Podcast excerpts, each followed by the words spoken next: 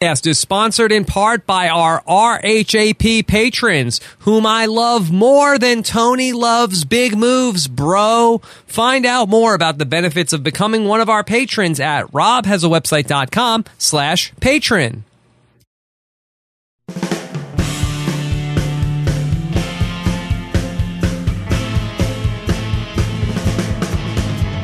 Coming to you live from my apartment. It's Rob has a podcast. And now here's the guy who's so excited to be talking Survivor with you guys once again.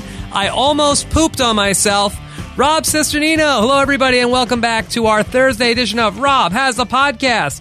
It's the most fun show of the week. That's right. Because we are going to once again recap everything that happened on a very, very good season of Survivor Cagayan because we had another big move from Tony, Team TV. He loves making exciting things for us to talk about. And so we're going to break it all down here today with one of our very fun guests that we love to talk to. Sophie G. Clarke is going to be back here with us on Rob Has a Podcast. And then later on, I'm going to get into your voicemails with somebody who just got added to the Survivor Historians podcast, Mike Bloom, who's a lot of fun to talk to. So we're going to have him coming up later answering your voicemails and listening to what the survivors had to say on social media. Of course, last night, Survivor Know It Alls had a very, very fun. I might say it was the best Know It Alls of the season. Stephen Fishbach and I, who have been on the same page for most of the season, we actually disagreed on whether or not Tony made the right call to vote out LJ. And Stephen was very, very upset about the whole thing with LJ. Probably still is upset today.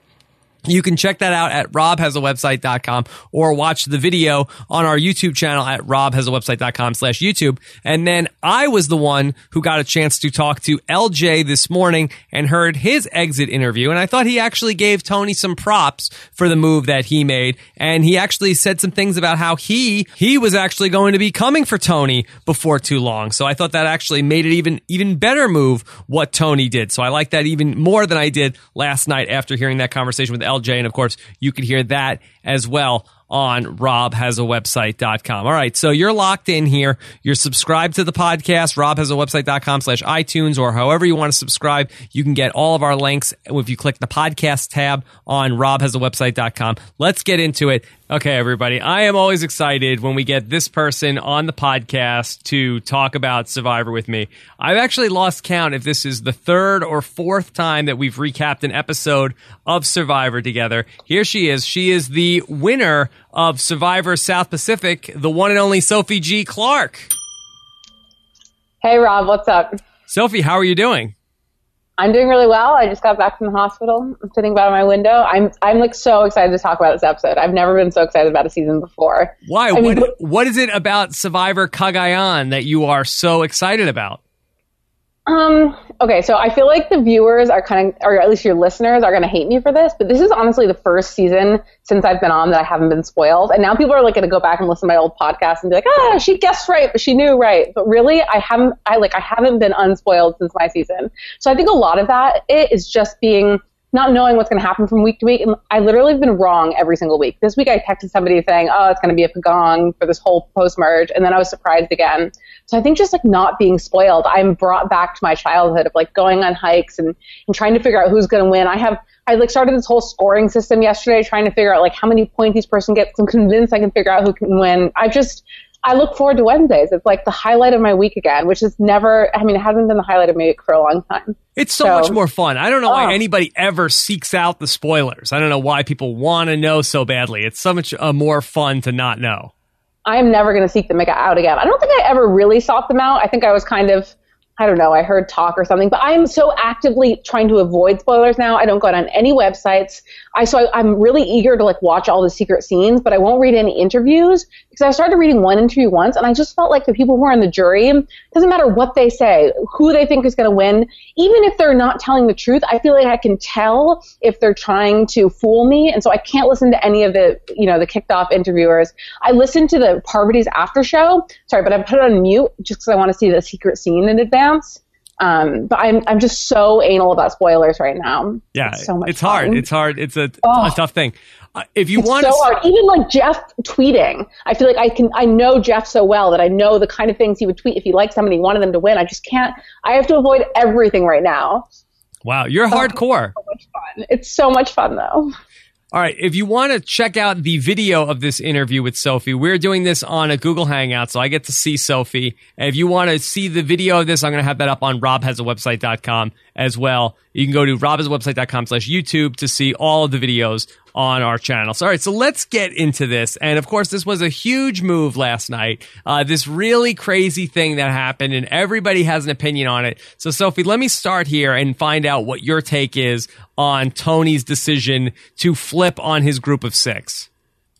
Okay, I just need to recap a little bit. Tony flipped on his like original group of six, and now he's with Woo and the the two the two brains, Tasha and Spencer, and um, and Jeremiah, right? Well, I don't know if it's clear to say that he's with them. He certainly voted right. with them last night. So well, the so, vote was the three people that were left over from the uh, the new Aparri, which was Spencer, Tasha, and Jeremiah. And then not only Tony, but also Woo also joined him to vote out LJ.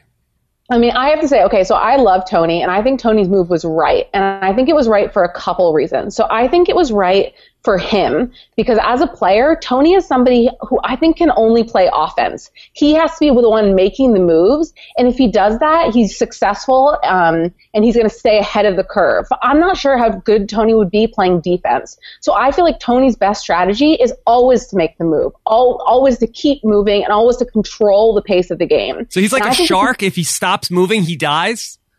Is that what is that what sharks do? No, that's not even true. But yes, he's like a shark. He's like Tony is like a shark. I just think that he has this way about him. He can, he, the way he lies is so blunt and so absurd. It's just like flat out lies. There's no truth to any of them. That they're so they're so false that they seem true to people. And so I think that the only way that he can the only way he can stay in the game is to keep doing this, keep making the most absurd lies, because that's when people believe him. Keep flipping the game. I think the minute he lets other people take reign of the game, they're going to get him out. Um, and then I think the other reason it's an okay move, not just because it's it goes with the way Tony should play, um, but it's also a good move because it makes sense in this game. Like this is a game that's had so many flips already and so many changes in allegiance. I'm not sure a flip is going to be the end of Tony's game. Like in our game, when Cochran flipped, I mean, the you know coach said it. The line was drawn. You're on this side or you're on that game. In this game, we've seen so many flips before. It seems like you know none of them drive, uh, draw this hard line. I'm not sure that Tony couldn't flip back with you know and with no repercussions. So I don't think it's a huge flip. I think Tony made a move, and I don't think you know.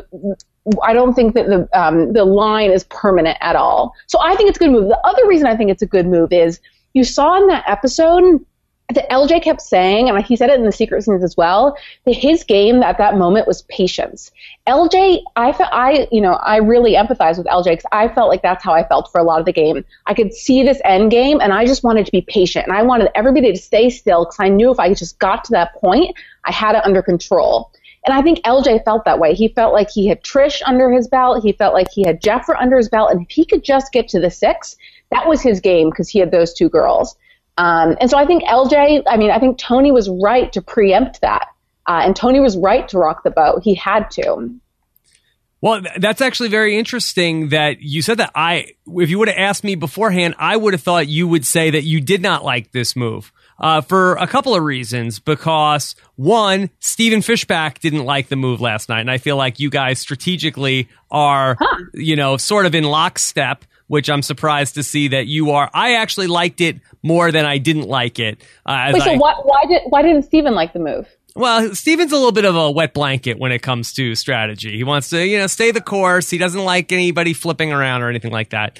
And I don't, I don't think Tony would make the end on that course. If it gets to that final six, Tony does not make the end because Trish and Jefra have a bigger alliance to LJ. There's no way Tony makes the end.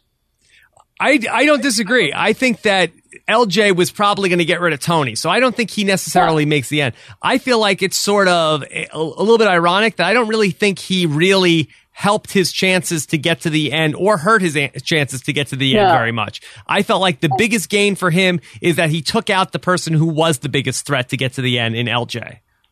I agree. I agree. I mean, t- I, and this is going along with what I said about Tony needing to be aggressive. Tony is somebody who's a threat to the game. Everybody knows it. Um, and so the only way he can stay in the game, I think, is by episode by episode, move by move. I don't think he can have a long term plan because nobody sh- in their right mind should want to go to the end with Tony. They all seem to respect him as a player. And so he, if he had an end goal, he would have to have an end goal with two idiots, which there are no, not two idiots left so stupid that they wouldn't realize that's a bad end goal for them. So the only way Tony can play is by playing each round and getting one step further because Tony doesn't have to worry. I, in my opinion, he doesn't have to worry about who he goes to the end with. I think Tony could beat any of them. And so for Tony, it's just a matter of getting there. And I think for him, that means playing round by round and playing aggressively. Uh, Sophie, you're so pro Tony. I, I, you know what? I'm, I wasn't, I didn't think I was. And then this episode, I really watched it. I wrote down notes about what he was saying. I saw the secret scenes. And I think what's impressing me about Tony is that he has a lot of shades of Russell Hantz. He's really aggressive. He's having so much fun. He's, um, he's just like the, you know, what's that bunny with a, with a battery pack? Energizer. Behind? He's the energizer. He never stops. And yet he's likable. There's something kind of childish about him. When he has his confessionals, he's never saying, Oh, I'm the best. He's just saying, Oh, I really want to try it. I'm going to do this. I'm going to do that. There's nothing egotistical about him. He's not insulting other people. Never does he say, Oh, I want to get LJ out because he's a dumb boy, as he did, as Russell did with the girls. He's doing this all kind of for the love of the game. And I think it's showing through on television. And I imagine it's also showing through to his fellow competitors out there they all seem to like him. Yeah, I could be off on this, but I don't think you've ever heard Tony be like, okay, I got to get rid of Sarah because she's such a bitch and I got to go do this. Yeah. Um, so he's not super. Or, oh, I'm running the game out here. He never says that. He just says, oh, I got to, I got to do this. You know, he's not reflecting on himself. And that could come back to bite him. Because that's the other thing I noticed about him is the other people, I think it was specifically, um, kind of Trish. She's very good at, you know, at, gauging the players and seeing where she fits in and how other people view her. And I'm not sure that Tony is doing that because he's so focused on taking a plan and implementing it. He's not focused on how am I appearing to other people? Who am I, who am I a threat to? So I, again, I think that goes in line with once he has to start p- playing defensively and has to start thinking about how he stands in the game. Um, I'm not sure. I'm not sure if he can do it. We haven't seen that side of Tony yet.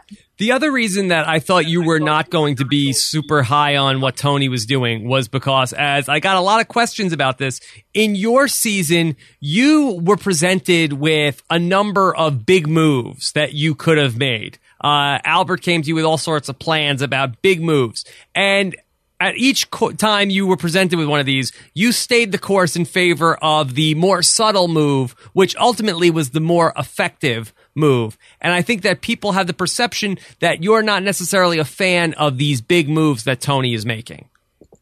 No, I don't think that that's not true at all. That's completely false. I am going to shatter that perception. No, I believe that people should play the way that they can best play. And I think actually LJ was playing a more similar game to me in that he understood his position in the game. He understood going forward if he was able to stick with a, stick with a six, as I was able to stick with a six in my season. He understood that he was going to be in the best position because he had the strongest alliance, and he had two girls who underestimated, seemed to be underestimating him, and seemed to be willing to go to the end with him. And that was the position I was in. I was in a position where I knew if I could get to a certain number, which was five or six, I knew that those people I was with would go to the end to me and would lose to me. I don't think that's the position Tony's in at all. Tony's in the position where he he cannot just sit back and be patient with those people because he knows that he's too big of a threat. He has to make a move. And so I think Tony if Tony sat back and was patient, he would you know he he would he would lose. And I think Woo actually is is is sitting back and being patient and I think he will lose because of it. Um, so no, I'm not. I'm not a fan of the passive move. I'm only a fan of the passive move if it works for you, and I think it could have worked for LJ. I think the only way it could have worked for LJ if he had been a little um, more perceptive about Woo. I mean, I think he probably was wary of Tony, but he, I think he was good about keeping the girls in, and he wasn't good about keeping everybody under wraps. Uh, so no, no, I think I think Tony's move was great. Were you an LJ fan? Uh, no, I wasn't necessarily an LJ fan. I'm not. So my question for the LJ fans, I know Stephen is a big LJ fan. I'm Huge sure, LJ fan. What, what, so what's better about LJ than like Tasha? What has LJ done better? I mean, I think Tasha is playing a very good game too. Neither of them made bad moves. Is it because LJ is a man and he's attractive? I think I mean, that there's I think that a lot of the LJ fandom is the aesthetic uh, fandom of the LJ. I don't think that it's necessarily his game. I think that his the his, the way he comes off. I think that it was appealing to a lot of people. Hmm. Did you notice in that tribal council when Jeff was like, "In your line of work"? You know, is honesty important? What does what does LJ do? He's like a horse trainer. Yes. I don't know. He just seems slow. I'm not. I was impressed. I thought that he was managing Trish and Jefra very well, and I think that he was right. If he had patience and everybody else had patience, he would win at the end against those two. But he he made. He, I mean, he had flaws in his game, and that's why he's out. Okay. Let's talk about some of these other players in the game because I feel like uh, the last 24 hours or so we've just been, you know, all Tony all the time. Let's talk about a couple of the other female players who I think that we've probably been underserved in our coverage of this season. And let's start with Tasha because I feel like she's in a pretty good spot here after all this. She wins immunity last night. So give me your read on Tasha and what she needs to do to win the game. I mean, I'm very impressed with Tasha, but I think my read on Tasha isn't as important, really, as everyone else's read on Tasha. I mean, my read on Tasha is she's intelligent. She's won an immunity challenge. Um, she is playing the game. Uh, she, you know, she's strategizing, and I think she must be she must be uh, attractive to the other people if she's in the final three, just by virtue of her being on the Brains tribe. I think anyone on the Brains tribe, maybe not Cass, will be seen as overcoming something, which everybody likes. Every jury likes. You know, you saw it with Denise Stapley. Everybody likes somebody overcoming something. So I think I think she has a good shot to go to the end. I was also watching a secret scene where Cass said something about um, she was you know complimenting Tasha and she said Tasha's so great. She talks to everybody, which to me sounds like she really is. You know, she has her finger on the pulse of the game. She knows where everybody's at. She knows her position. Uh, and then Tasha, you know, Cass goes on to say that if she's in the final three, she'd give, you know, she would give her her vote. And Cass then says she feels like Tasha and Spencer, you know, embody the spirit of competition. So I think, hands down, I think Tasha and Spencer both have a chance to win it if they get to the final three. The question is, can they get there? And I don't know if they can. My hope is that they can get there because I think that Tony, from what we've seen, seems to be very threatened by alpha males. Like he's worried about getting out LJ. He's worried about getting out Woo. He doesn't seem too worried about getting out, you know, scrawny Spencer and uh, Tasha. So if Tony is in power and Tony can choose or has some, you know, through his flippage, um, can dictate a bit of who gets to the end or who goes out next. I think that Tasha, just by virtue of her being a female and not an alpha male, might, you know, survive the next killing. I want to ask you about a few other players in the game that we haven't talked about much, but before we get there, what do you think happens next week? Okay, what do I think happens next week? I got to think about set it up in my brain again. So we have the we have we have Tony and Woo flipped with the two brains and Jeremiah, so that's five against who Jefra, Cass, Cass Trish. And Trish. Is that it? Just that's those it. three girls? Eight, eight people. God, what's going to happen next?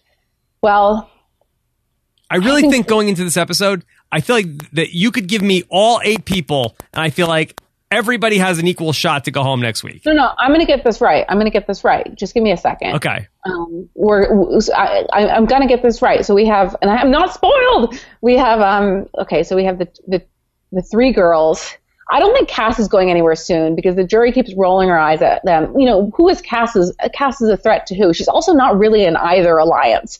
So it's not like one alliance is going to team up, up against the other alliance, but like Cass is the ringleader. And also there's no alliances. So I actually think that as a group, who knows what the shuffle's going to be? It's going to be another big player. It's going it's going to be a threat to win the game. So it's going to I think it can be Woo if he doesn't win immunity with any combination of those people voting him out. Um, and let's see what does Tony want to happen next? I imagine that Tony's thing is Tony needs Woo because Woo's one of his closest allies as a voting block. I could see um God, it's so hard. Yeah. You have I wish I'd written all this down. Oh my god, who do you think? Wait, give me your thought, and I'll tell you you're wrong. I'll give you mine. Okay, I I think that next week I feel like that we get some stability back, and I feel like that t- uh, Tony wants to get rid of one of the people that's really anti Tony at this point, and I feel like Jefra is probably the one person who can't pivot on this and just can't get over the fact that Tony voted out Jefra, uh, voted out LJ. So I think she's trying to get people together and say, Hey, let's, it's, you know, Tony, he's a snake. We need to get rid of Tony. And I think that Tony's going to say, I need to shut this person up and that they decide to get rid of Jeff for next week. There's no way. There's no way. Tony's so focused on getting rid of somebody, somebody really big. Let's say that those five stick together. If they voted out one of the three, like if Tony permanently s- switches, which I don't think he's going to do, which of the three they're going to vote out? They're not going to vote out Jefra, right? They're going to vote out Trish or somebody likable, somebody but doing I, stuff. I feel like Trish, that Tony will try to keep her around because I think that Tony can say, "Hey, look, I didn't mean to vote you, you." out, but I, I will. You know, I still got our final three with you and me and Woo." Right. And so I think he's going to keep her around. I think that Je- he has no use for Jefra. You're right. And also the other thing is that he told Woo. I mean, sorry, he told Trish. So if he's able to get back any, uh, you know, allegiance, he could get it back from Trish because Trish said no, but Tony said to her, you know, it's me and you to the end. This is what I want to do. So it's not like he blindsided Tony. You're right. The only person he really, I mean, sorry, he didn't blindside Trish.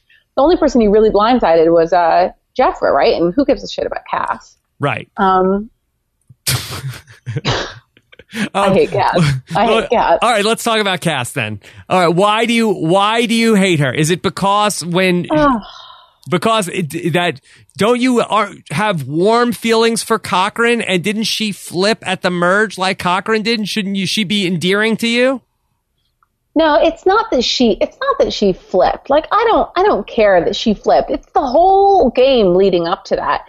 It's that she seems to be playing in the moment and yet even though she's playing, you know, moment by moment, episode by episode she's even doing that, she manages to make so that she had no facial expression is completely right. I feel like she has no drive to win the game. She doesn't even have a drive to make the moves that she makes. It's just and then I feel like there's something I don't know on top of all that, there's something kind of a little pretentious about her. I I just think that Cass cannot win the game. My only hope for Cass, because I have hope for everyone. You know, I'm not a mean person. I think that you know Cap, Cass can redeem herself. The question is, will Cass have a great jury speech? Because I think she's a bit of a goat now, and she could be taken to the final three. If Cass is able to say, "Listen, you know, every every time I did something that nobody was expecting me to do, I I dictated the game every tribal council," then I think she could win. But she's just, I'm not sure she's something's going on up there enough to to really say that. I don't know. Do you like Cass? Does anybody like Cass? I think I'm um, warm to Cass. I think I've been a little puzzled by some of the, the decisions she makes. Like, for instance, you know, when she decided to flip from one side to the other, I thought that was a questionable move for her to make. But I feel like she's she's made it she's made it work for her to a point now where she's not even being talked about, and she, it looks like she's going to she's in the mix still. But then last night she's talking about, hey, why would anybody switch from this six? That uh, this Yeah, is exactly. it would be stupid for anybody to switch from the six. So I felt like that was hypocritical for her to say that. Yeah. No, she's she's a huge hypocrite. And I saw some secret scene of her where she was talking about how she's checked out of the game. I don't know. I just I'm I'm not impressed with Cass. I'm not impressed. And also she you know, she flipped from one side to the other on the bottom. She should you know, knowing that she's still on the bottom, she should have been the one willing to flip back again. Um but you know what? Cass is somebody who seems to you know, when she's in jeopardy or when she knows she's at the bottom, she seems to make the right move, right? I mean, she's still in the game.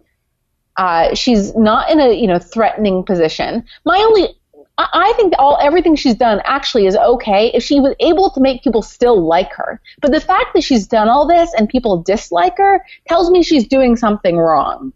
You saw, you see the jury's faces when they walk in. I don't think her moves are necessarily wrong. It must, it's just her personality is wrong. Well, what does Cass do that Sandra doesn't do, or vice versa? What is it that Sandra does that Cass doesn't do? Why do you feel like? Because I feel like fundamentally they're playing a similar game. So, what is the difference between Cass and Sandra? Uh, I think it's just likability. I think that the I, I think they both own their moves. I mean, but Sandra does it in this big, you know, pick one middle finger kind of way. Um, and Cass seems, you know, sometimes defensive. I think Morgan had it a bit pegged right where she seems like somebody sh- who has been bullied. And I don't mean that in the way I think Morgan meant it. I just mean it in that it seems um, very vindictive at times in a way that I'm not sure Sandra Sandra's felt like. Sanders to me felt more just like I'm going to do what I want and I'm going to go one step further in the game. And I just Cass seems like a child sometimes. Let me put it this way. Tell me if you think that this is eh, fair. That I think that Sandra is aggressive with the other players, and I feel like Cass is passive aggressive or passive aggressive yeah. with the other players. And for oh. whatever reason, I feel like aggressive is easier to look past than passive aggressive is oh. to look past. Definitely, definitely. I think just, I mean, passive aggressive sucks in general, but I feel like on Survivor to vote for somebody at the end, you want to feel like you know them and you want to feel like you understand why they're making their moves. And even though they flipped, you know that, you know, Sandra told you what was up straight up. And I don't think anybody gets that from Cass. I think they just get kind of this mean, snarly woman. Okay, I want to talk about Trish also because I think she's somebody that we've underserved in our coverage. And I'd love to know what your take is on Trish because a lot of people felt like she did a very good job in this episode, that she asked Tony a lot of good questions and that she's somebody who has a chance to win. Are you getting that from Trish? I am. And Trish is somebody that I'm starting to watch more and really more just in this episode because I think I wrote Trish off a little bit in the beginning of the game with the laugh and especially with the Lindsey thing.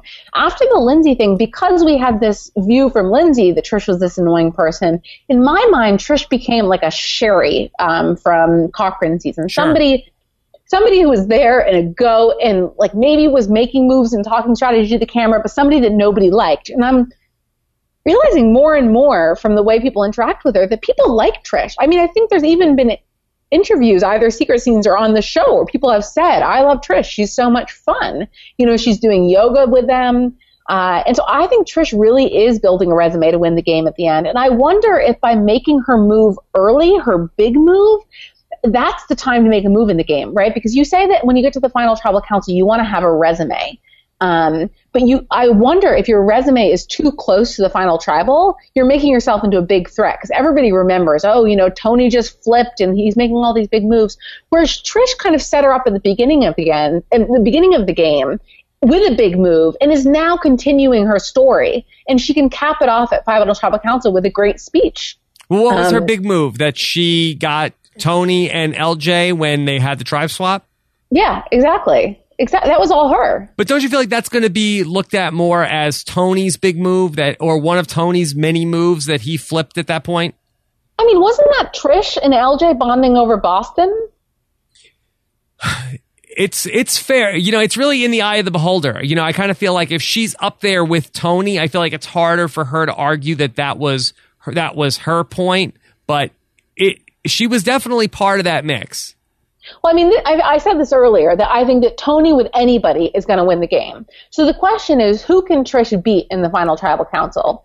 Um, and how can she get there? And I think Trish could beat Jeff. I mean, I think everybody can beat Jefra. Um, and I mean, I even think that Trish could beat, beat Woo. And so how does Trish get to the end with, with Jefra and? What I mean, Cass? And Cass. I think, but I, I'm not, I think the people who are hard to beat in this game are Tony and the two brains.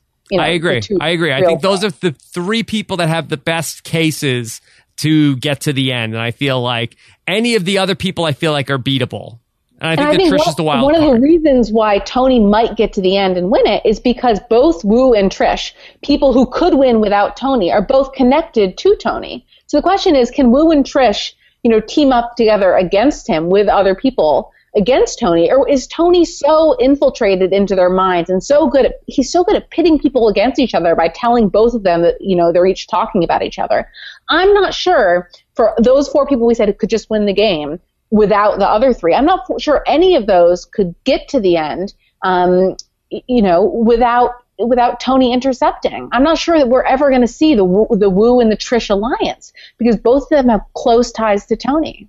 How about Woo? Have you been impressed with him in in in this season so far? You know, he sort of has been in ninja stealth mode at different times this season, but I feel like that I'm coming around on Woo a little bit. Like he does give really great confessionals sometimes. Like I was laughing so hard last night when he was talking about like he's like, yeah, I thought today I was going to be sitting around getting my mani petty on and drinking, uh, you know, having a cocktail, but no, I'm back at camp and I'm just going to be eating white rice. And I thought he was really funny there. I like how he kind of whispers in all of his confessionals too. He kind of sets it up. He leans forward and he goes, you know, man, I thought it's, I don't know. I, lo- I love Woo. I mean, I think, am I allowed to talk about edits? Sure. I think Woo's getting a little bit of the Fabio edit. You know, that's, that's the winner's edit he's getting if he's the winner.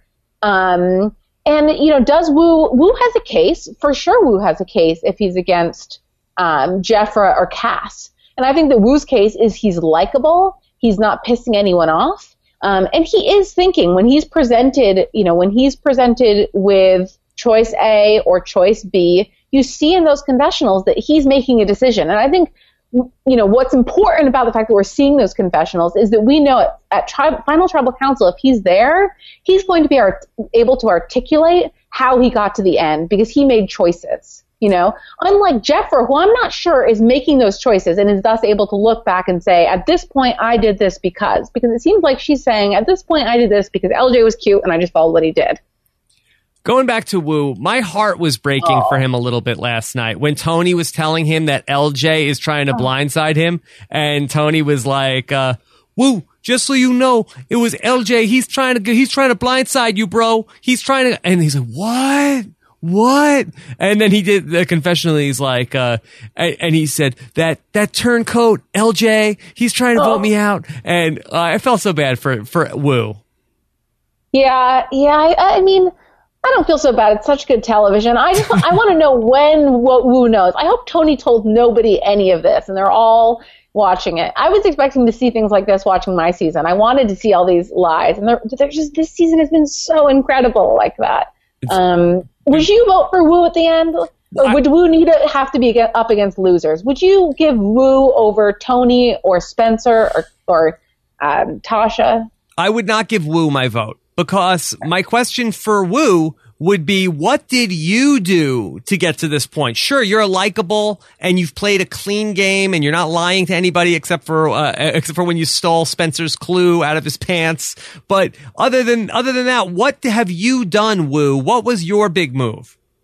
See, now Woo is somebody who I can relate to in the don't make a big move but win the game kind of category because the same thing I said before is I do think Woo is making choices, and I think there's a difference between not doing anything and making a choice not to do anything. And I do feel like Woo at each step of the game is making a is making a choice to stay with Tony, making a choice to stay with this alliance. And I think that as long as Woo is thinking, which he obviously is doing, I think when you say, "What did you do, Woo?" Woo will be able to articulate an answer to that question. Uh, see, I don't think so because I think that uh, through a lot of the game, he has been not known what was going on. One, remember his blindside face, which Tony reminded him of at the point where Cliff Robinson got voted out, and uh, he was completely, completely stunned. He follows Tony last night, but only after he's being completely misled about LJ's intention uh, to try yeah, to blindside yeah. him. So he's okay. so he's following Tony, but he doesn't yeah. really know what's going on. No, I, I think you're right. Then I, I, think you're very right. Yeah, but the I mean, the question is, we're talking about kind of two different things. One, does he deserve the game, and one is, is it possible? So the question is, if he gets to the final three without Tony, will anyone know that you know all these Tony lies? Is that going to play a factor into the end game if he's up against two other people? I'm not sure it will. It, it, will play a factor in how we view him as a winner, as somebody who maybe had no idea what the hell was going on the yeah. whole time and won because he was nice but I'm not sure it's going to stop him from winning. And I agree that it would be the Fabio plan where it's like he'd be up there with a Sash and with a Chase Rice and it'd be like, you know, I can't stand, I can't even look at the other two of you guys. Fabio at least was a nice guy. He didn't get any blood on his hands. I'll give him the money. Yeah, I think so. Okay. I think so. I, I want to know what you think about Spencer. I, I can't decide if I'm, you know, if I'm overrating him or underrating him. Yeah. I, I mean, I've He's been playing a good game. So I think Spen- I think Spencer is doing a very good job. I mean, what what more could you want from Spencer at this point? Nothing. Nothing. You could want nothing more. The question, I think the issue, the question is now that Spencer's kind of been brought up from the dead with this Tony move, will Spencer then be aggressive in his next move? Because I think what Tony has done is he's fractured this whole thing out completely. That if, you know, if somebody else is willing to take the reins un, other than Tony, I think there's a possibility for new alliances to be made with, with Trish and with, um, with Cass and with Jefra, especially with Jefra and especially with Cass. Um, and so will will Spencer notice that and and take that because I don't think Tony's the only one who needs to be picking up stragglers. I think that Tasha and Spencer have their chance. And if Tasha and Spencer, you know, don't go to them and try to stick with Tony and get screwed over by Tony next time, I'm going to have a lot less respect for them. Okay, so if you're in Spencer's position, what's your next move? I'm in Spencer's position, right? So how many people are left in the game right now? Eight. So they need a majority of five, let's say. Yeah. Or four, let's say he has an idol. So he, he has himself, Jeremiah, Tasha. If I were him, you go for Jefra. You go for you go for Jefra, or you go back for Cass because he knows Cass better and he can probably read her a little better about whether or not she's lying. But I think that I mean, maybe you go for both of them. I think that I think that tar- targeting Tony is the move here. But the question is, okay. So just to hold on, hold on one second. So, so when you say go for them, you don't mean target them. You mean make an alliance no, no, no. with them. Sorry, I mean Spencer, Spencer and Tasha and Jeremiah need to make an alliance um, with the people who were blindsided last night to get out Tony. Um, because, and I'm not sure they're going to be able to do it because Tasha and Tony now, I mean, uh, Tasha and Spencer now feel so indebted for, to Tony for lifting them up. Now they think they're in the Tony Alliance. And I think that's the hardest thing about Survivor is being able to, you know, blindside somebody who's, who just saved you, who is your friend. I mean, Tony now is their friend. And it seems like the easier option. Tony just proved to them that he's on their side. And so it might seem insane to them at the time to immediately blindside Tony and go for the other two. But it's, I think the way this game is going, those people who got blindsided last night are up for grabs by anybody willing to take them. So you think that at the next tribal council they should vote out Tony? I think the next tribal council you vote out Tony. Who? What good is Tony to anybody? Who is Tony's alliance right now? Nobody. This is Spencer's turn to take the reins with some loser blindsides. But here's the problem: where in the last couple of weeks, we've seen a lot of big players uh, go down. We saw Sarah, who I thought was the favorite a couple of weeks ago. She goes out. Now LJ goes out. Now, if Tony follows those three big players out of the game and Spencer becomes the new top dog at Final Seven, I don't think that Spencer makes it to the end because I think that the other six people who are still in the game realize Spencer is the guy that we have to take out. And yes, he has an idol and he might be able to do it, but I feel like this is similar to Survivor the Amazon, where after the merge, a lot of the big players went out one after the other and whoever thought they were in charge tended to be the next person to go home. And I feel like if I am Spencer, I feel like I want to use Tony for cover for a couple of votes here and at least get a little closer before you take Tony out to get to the end because I think then the target becomes the hunter becomes the hunted and Spencer becomes the person that people are trying to get rid of once we get down to seven. I hear you. I hear that. I hear Spencer needing to look ahead. The issue is that Spencer also has to look ahead to people he can sit at the end with, right? So you're saying he doesn't want to flip too soon. You know, he doesn't want to get these these um the let's call them the losers because it's just an easy way to group them. But you know, Jeff and Cass too early. Um, because then he's going to be the target. But if he waits too long, then who is he going to the final three with? Tasha and Tony? You know, that's tough as well. Um, and then, you know, the other option is to flip against Jeremiah, but then, you know, he's putting himself in the same position that Tony just put himself in, which is flipping against your own group. Uh, so, I mean, maybe, did you say earlier that Cass was the target? Cass could be a target next time. She, yeah. I mean, she seems like an easy, he could, I mean, he could get the Jefra and the Trish alliance. At least I just think that somebody needs the, the Jefra alliance. She's somebody who's going to lose, and Tasha or Spencer need to pick her up. I think Jefra as the next boot is a waste for anybody wanting to go to the final three with somebody easy. I dis well, I disagree because I feel like Jefra is the hanging Chad that both Spencer and Tony need to get rid of because she's mad at Tony and she's also useless to Spencer because he has no relationship with her. And I feel like if, she has no relationship with anybody. Well, he, she should form relationship with her. Well, hear me out because I feel like if Spencer was to vote out Tony here at the next vote, I think now you run the possibility of Tasha saying, Hey, what the hell do I want to go to the end with Spencer? Why don't I pick up the losers? And I think that Tasha has a better relationship with those women that are still in the game than Spencer does. And now if I'm Tasha, I'm saying, Oh, if I vote out Spencer, I can be the top dog. And so I think that Spencer would be leaving himself open if he gets rid of Tony for Tasha to pick up those other women that are still in the game and make a new alliance that could run the table and go to the end of Tasha, Trish, uh, Cass, potentially, and then pick up the women and then vote out the, you know, after Tony, vote out Spencer and Jeremiah and Woo, and then have a women's final four. Well, so I, I, you've been out there before the way I felt out there, it is true. Twice was it twice or just once? Twice. It was, well, was one one point uh, decimal. Yeah. Okay, one point decimal. Do you think in this game that Spencer, Jeremiah, or or T- Tasha will ever flip on each other? Because I feel like they have such a bond, especially Spencer and Tasha, and they've gone through so much. I'm not sure they could even bear to consider flipping on each other. I feel like their strategy in their mind is get to the final three with the three of us, and probably Spencer thinks he could beat the other two, and probably Tasha thinks she has a shot against the other two. I'm not sure either of those could bring themselves to view each other as threats. I think that's such a, a firm three person voting block. And that three person voting block can just pull in um, you know, that can pull in Jefra and can pull in Cass or Trish and I just don't see Spencer being seen as a threat just by virtue of his friendship and by the comfort they will feel again from being safe. But I think they if, just okay. want comfort and they want the numbers. They're those people are not going to flip on each other. But I totally, I totally hear you on that. Okay, let's say that's a rock solid threesome of Jer- Jeremiah, Tasha and Spencer. Okay, there, there, there's no separating them. Okay, no separating. Even if they vote out Tony though at the next tribal council, when you get down to seven, you have a rock solid three on one side, but you have four stragglers, four losers to use the term uh, of Woo, Trish, Cass, and Jefra. So what would stop those four from getting together and say, this is an unbreakable three over here. Let's put our four up against their three. Now that Tony's out of the picture.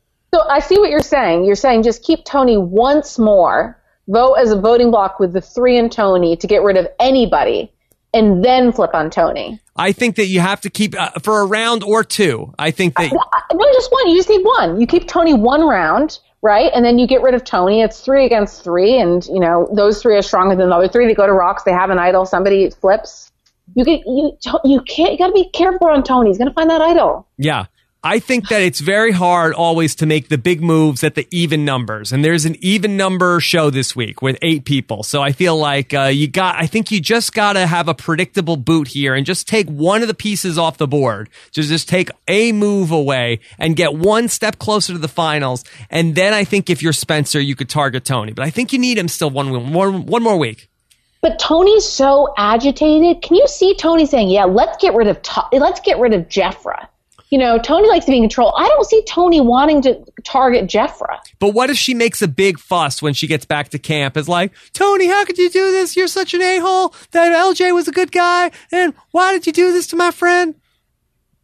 I guess so. Maybe I'm not sure. You know, Tony's gonna because Tony likes threats. He wants to go after threats. He might think you know Jefra's a little whiny pants, but I'm not sure he's going to see her as a threat. The question is, you know, since let's just say Tony's been running the show, he seems to dictate every vote. Who do you think do you think really think Tony, if if Jefra puts up a fuss, that's who he's going to want out? If you know he is sees that she's trying to get people against him, I do think that he would vote her out. There you go. I could see that happening though. I think that's legit. Yeah, and you know, I'm the, putting my money on Cass though. I think Cass is going. I could see that. I could see that too. I think the this group. I think it would be a mistake to make another big move next week. I think that everybody needs to just sort of like think about the end game and just get rid of some of these minor players that could be factors. You know, as Spencer put it, the pawns who are on the board who could become a queen if they make it far enough in the game. But right now they're just pawns and just get them off the board. And you know what? I think that the three brains, you know, Jeremiah I'm referring to, are safe because I don't think Tony has a chance to go back with his old alliance because I don't think that Cass or Jefra will believe him. And so I don't think there's going to be an opportunity to, for, for Tony to flip back and to go against one of those three. So I think it's actually going to be one of the fractured alliance who's voted out next. There's no way one of those, you know, three brains are going. When I say brains again, I mean Jeremiah, not Cass. That's right. So, and first time ever, Jeremiah has been called a brain. Yeah. There you go. He does. Sophie, you are locked in today. Uh, this has been fantastic so far. I have a ton of questions for you here from the listeners of Rob Has a Podcast. Are you ready for this? Mm-hmm. Okay. I'm eating my dinner now, but go ahead. All right. Jeremiah Yap, one, what are you having? Um, I'm having some granola. It's not, it's not granola. It's like candy. It's like French vanilla chip. And then um, apricots. That's what you eat for dinner? Well, there's a lot of food in the nurse's office today, so. Okay. Fair enough. All right. Jeremiah Yap said during Survivor Know It Alls last night, uh, Rob and Stephen, actually, it was just Stephen, tried to compare you to Spencer. Is that a fair comparison? If not, who do you think Spencer's gameplay resembles most? Um, all right. Stephen Fishbach said, I think that Spencer is a player like Sophie. Do you agree with that statement? What was what were um, Stephen's reasons? I honestly was a little a little unclear of that. Well, as long as it wasn't something to do with like a physical um, resemblance. he did not say you guys looked physically similar. That's good.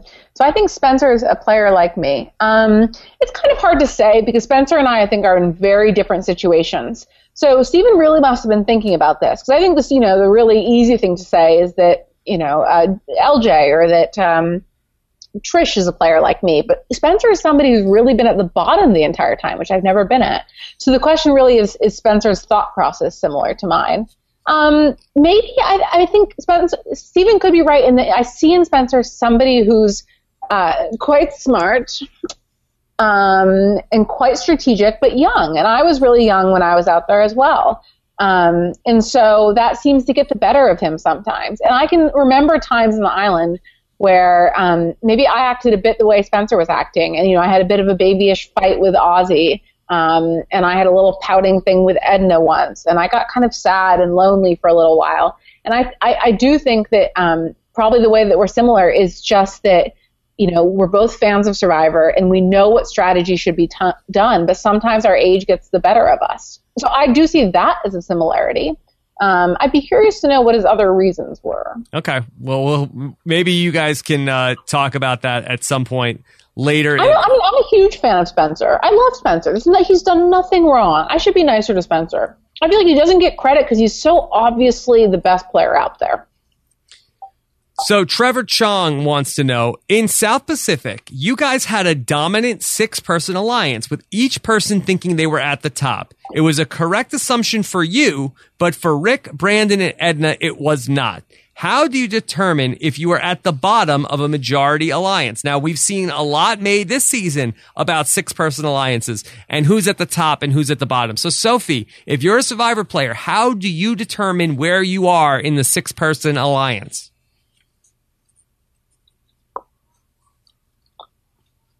Well, I think a lot of it is by, you know, how much people talk to you. Do they only talk to you when they only need to talk to you? You know, when they're when they're coming to talk to you to prove to you that you're in their alliance before a vote?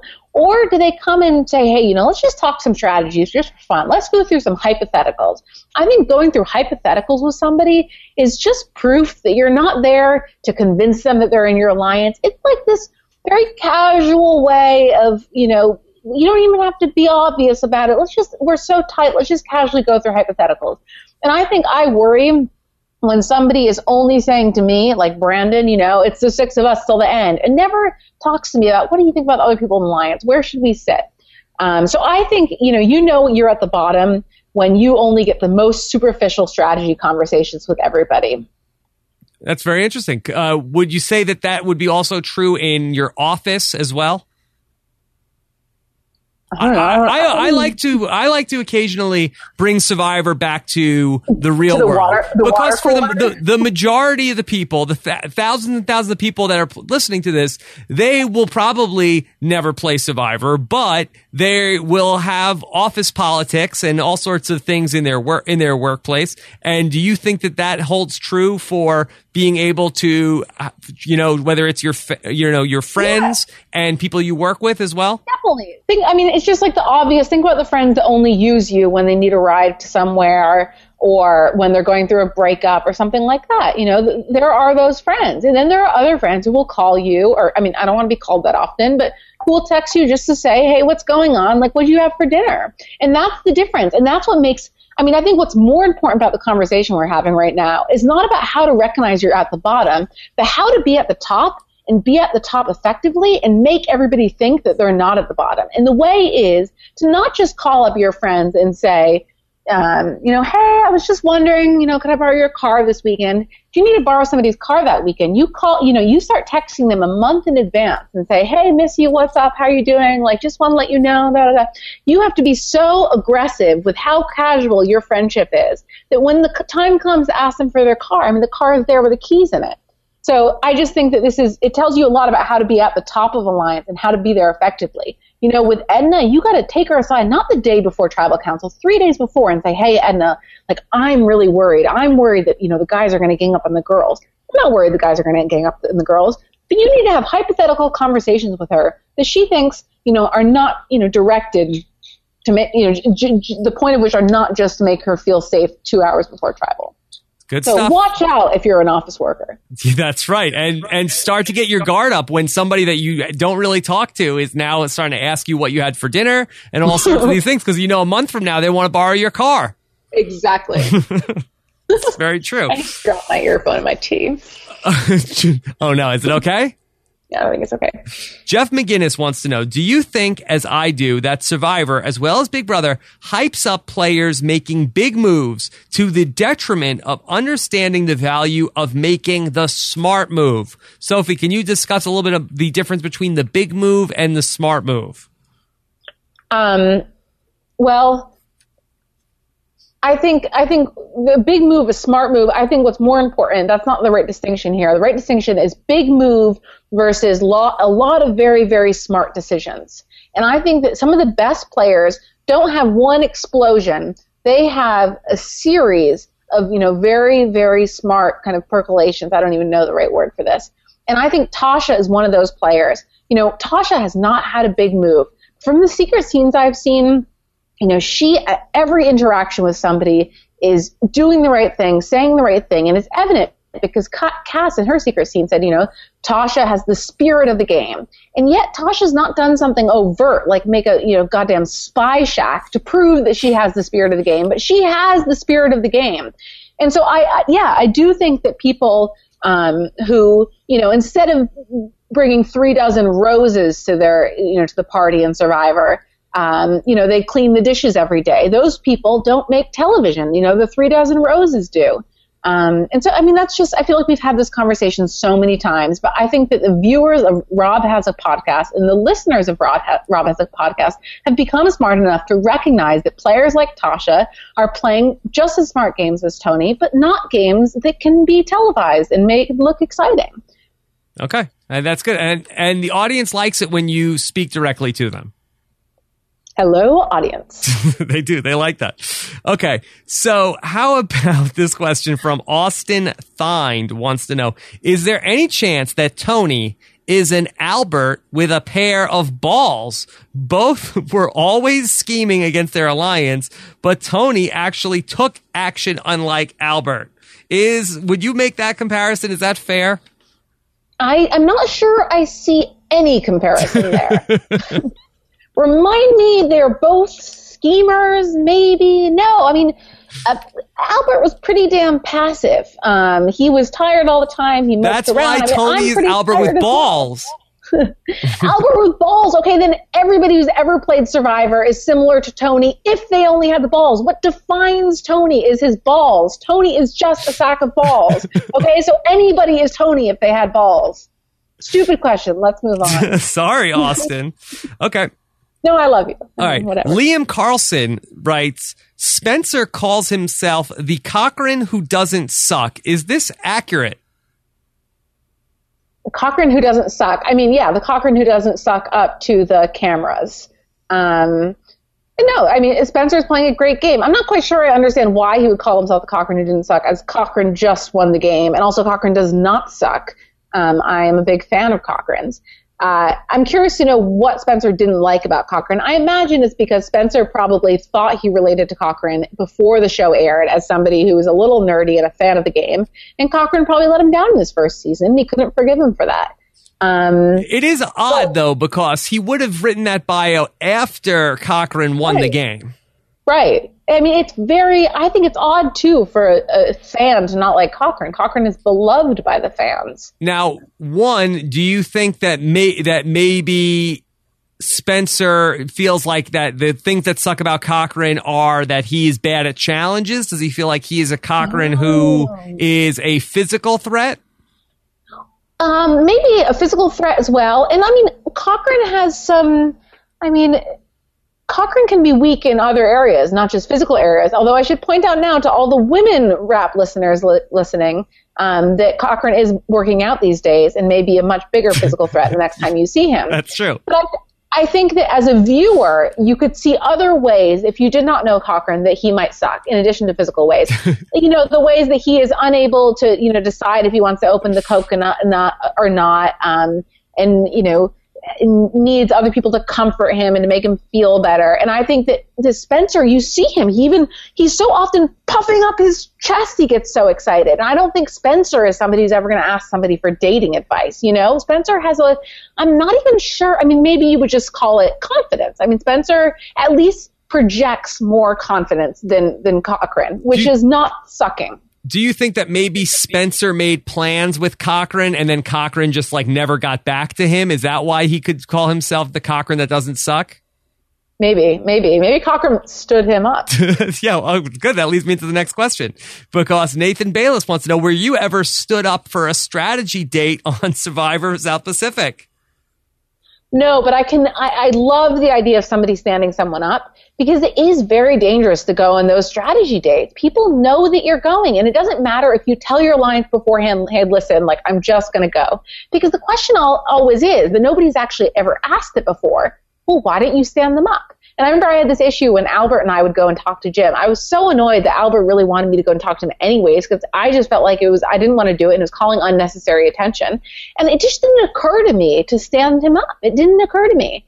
Um, and I mean, obviously, you can have strategy talks there in the woods that nobody knows about, but when it's something that was so, ob- you know, and so apparently obvious as it was then, I think it was so clever of him to. I mean, I mean, obviously, in, in the end, it was a stupid decision for him, but I think the idea of standing someone up rather than call attention to yourself is so smart because I think people, as viewers, really underestimate how paranoid everybody is out there. Um, and it doesn't matter if LJ announced to everyone, hey, she's making me go talk to her. I hate her guts. You know, she's going to tell me stupid things. I'll tell you everything. You're still worried. And I remember that, you know, Coach did the same thing to us.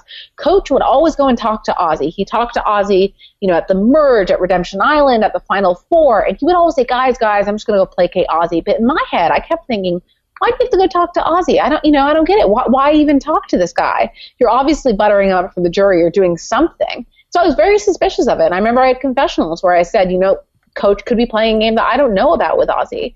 Um, and so I think that this idea of standing someone up, of just plain refusing to talk, I think it's novel and it's brilliant. Yeah, two things on that. I agree. I feel like anytime anybody it's anybody has the plan of, oh, I'm just going to go play the people on the other mm-hmm. side. That person is always actually working with the other side on reality TV. Anytime that happens, yeah. vote that person out immediately. They're they're playing you and they're actually working with the other group. Uh, number two, Sophie, did you actually get stood up on a date in real life recently? Because you tweeted about this a couple of weeks ago that you said that you were uh, stu- you got stood up, and uh, I just remembered this as we're talking about this. I actually did get stood up recently. What did I tweet? I don't remember actually tweeting about you, it. I did. What you tweeted was, um, I, I just got, I just got stood up on a date. It was because it, it, was after the roast, and used the hashtag that you're roasting yourself. Oh, right. I did get stood up on that date. Oh, yeah, man.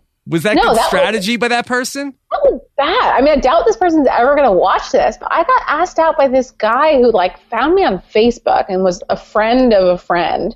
Um, and he was a, he, I mean, I had many multi- uh, mutual friends with him. He's a normal guy. He went to law school. He was cute. And so I agreed to go on this date with him. Um, they like this was all him. Like who emailed some stranger on Facebook? Um, and then like an hour before the date I was about to leave, he was kind of working late. I mean, we since had a date after that, but I was actually like ready to go. I had my hair done, like I had my I know jeans are not appropriate date wear, but like I was all dressed. This was like nine o'clock at night, which honestly is my bedtime. So no, I mean this is not an interesting story, but I did get set up and I haven't got set up ever before in my life.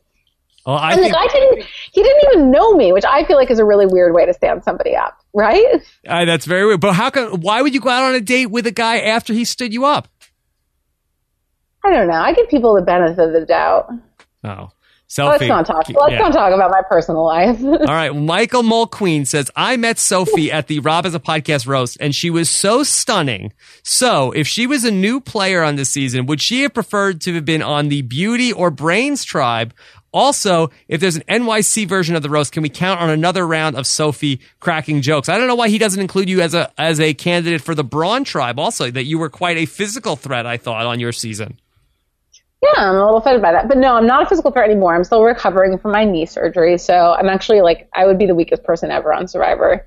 Um, I don't know why. Yeah, I think I would probably, I, I, I'd agree. They probably have a hard time placing me. But I, I think in the end, they would most likely put me in the brains. don't I agree. I think that's where we had you in our all star brains versus beauty versus brawn tribe. very kind of him. Yes. Okay. So then, and by the way, would you would you come to a second uh, Survivor roast? Rob, you know that I love to participate in everything that you make and do. Well, that's- and I think a lot of this is thanks to your viewers because thanks to their support, you're able to put on such quality programming. Yes. Well, thank you very much. It means a lot to me that you are a fan, uh, that you're up for whatever crazy ideas that we have, and you have you have not disappointed us. ideas we have. Can we uh, do the the uh, the capture the flag? Were you serious about you wanted to do this? Yes. Uh, explain what this is that you want to do. Okay, so the way real capture the flag works, right, is you have two teams. Let's say you get 10 survivors. We do East Coast versus West Coast or something like that, you know, old school versus new school. We got five girls and five guys in each tribe. Um, and uh, we do it in Central Park. And, or, I mean, well, they should go to Central Park. We have to do somewhere more rural where we're not going to get in trouble by the police. But the be- best way, really, I mean, it's just capture the flag. You should know how to play the capture the flag. The way I play it is instead of tagging people, like running and tagging them, you fill up socks with flour and then you tie the top of the sock and then you like can swing and fling these socks at people and when it hits them it makes this like flour mark on them and it hurts a little bit. But like you can you know throw them from yards and yards away and that's how you get people out and there's a jail. Once you hit them they have to go to the jail and other people free the jail and there's a flag. And i just think with i mean the issue is it's going to take a lot of cameramen um, but when you make when you make this difficult enough, when you when you set the parameters such as difficult enough, this kind of game can go on all day, and you have the same kind of strategizing, except it's physical strategizing and people running through the woods, and and also, I mean, I think if you played with multiple teams, you could have maybe we could have three tribes and two tribes would then you'd have them you know making alliances and ganging up together, and the last minute, bam, somebody would hit each other with like the flower sock. I just think that this is the next place for Robin Hood's podcast to do because you know what? It's about outwit, outlast, outplay in Survivor, and I think we've you know we've had the outwit with the with the um with the with the roast and the thing, but we need the outplay. We need to prove you know our athletic abilities. All right. Well, we'll we'll see that. I don't know. This seems like a, a you know, I feel like we need John Kirhoffer involved with this. This seems very, Ah, very elaborate. idea. What about, what about that Miles guy on Twitter? He makes he makes games. He'd be into it. Yeah, but I don't know about like uh, obstacle course type games. Rob, Like- I like just feel like you you used to be a visionary, and I don't know what's happened right. to you. All right. Well, let's talk more about this offline uh, because we still have so many questions for you, Sophie. All right. Let's go back into. Okay. Uh, this is from Gavin Costello, who wants to know if you were on this season, would you try and work with Tony using him like you did with Coach, or would you want to get rid of him? All right. So, fictional season, you and Tony are both out there. Are you working with Tony, or are you getting rid of Tony? Um, so one is I, I think I'm a good player, but I wonder if I would be able to see through Tony. I think Tony's playing so well, and I'm not sure anybody is seeing through him. So I think I'd be giving myself a lot of credit, which is what this, you know, this question is based on the fact that I'd be able to understand who Tony is and how he's playing the game. And I'm not sure I would. I honestly am not sure I'm going to give myself that much credit. And second, I think the difference between Tony and Coach is that Tony is likable. Tony is not pretending to be somebody he's not. Tony is somebody who's out there. He's admitted. He's a, no. He's admitted to lying already. He's told them, "Oh my God, can you believe it? I already told all these lies." He's owning his game. He's they asked him last game. night, "What is your job?" And he he told it's, it's a construction worker. Okay, but I just think that at the final tribal council, he is not going to say construction worker when he's that, asked that question. He's going to say, "Oh my God, guys, I'm a cop. I fooled you all. Oh my God!" And then I made a spy shack, and I did this, and I did that. And people, I, I if I was in the jury, I would be psyched by that. And I'm not sure he's making anyone bitter. Um, I just think that. I just think if I went out there, I would recognize Tony as other people are who are playing with him, as somebody who loves to play the game and is aggressive doing it um, and you can't fault him for that because he's like a 12 year old in a candy shop. Mark Solera, one of your biggest fans, Sophie, says, uh, First off, huge fan. My question is rather simple. How do you handle one of those memory challenges? Oh, well, that was easy. Last, so actually, I talked to somebody on Twitter about this last night.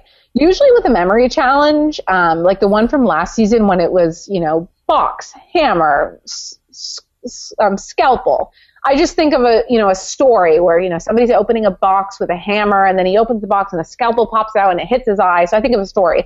But last night I think with colors, um, similar to numbers in a way, colors can kind of jumble all in my brain. Like what's really different between blue and green and then blue, green, red? Yeah, it's just something that's hard for me to remember. So last night what I did when I thought about it was I just put all the first letters into words. So I think my mnemonic last night was real gaze. Um, something belly buttons, uh, giggling and burping. Real gaze. Man, what was it? Gaze uh, as in G A Z E or plural of the people that Corinne hangs out with? The plural of people that Corinne hangs out with. I mean, I think that w- one of the keys to making a good sentence like this if you, is you have to anticipate, you know, using some adjectives.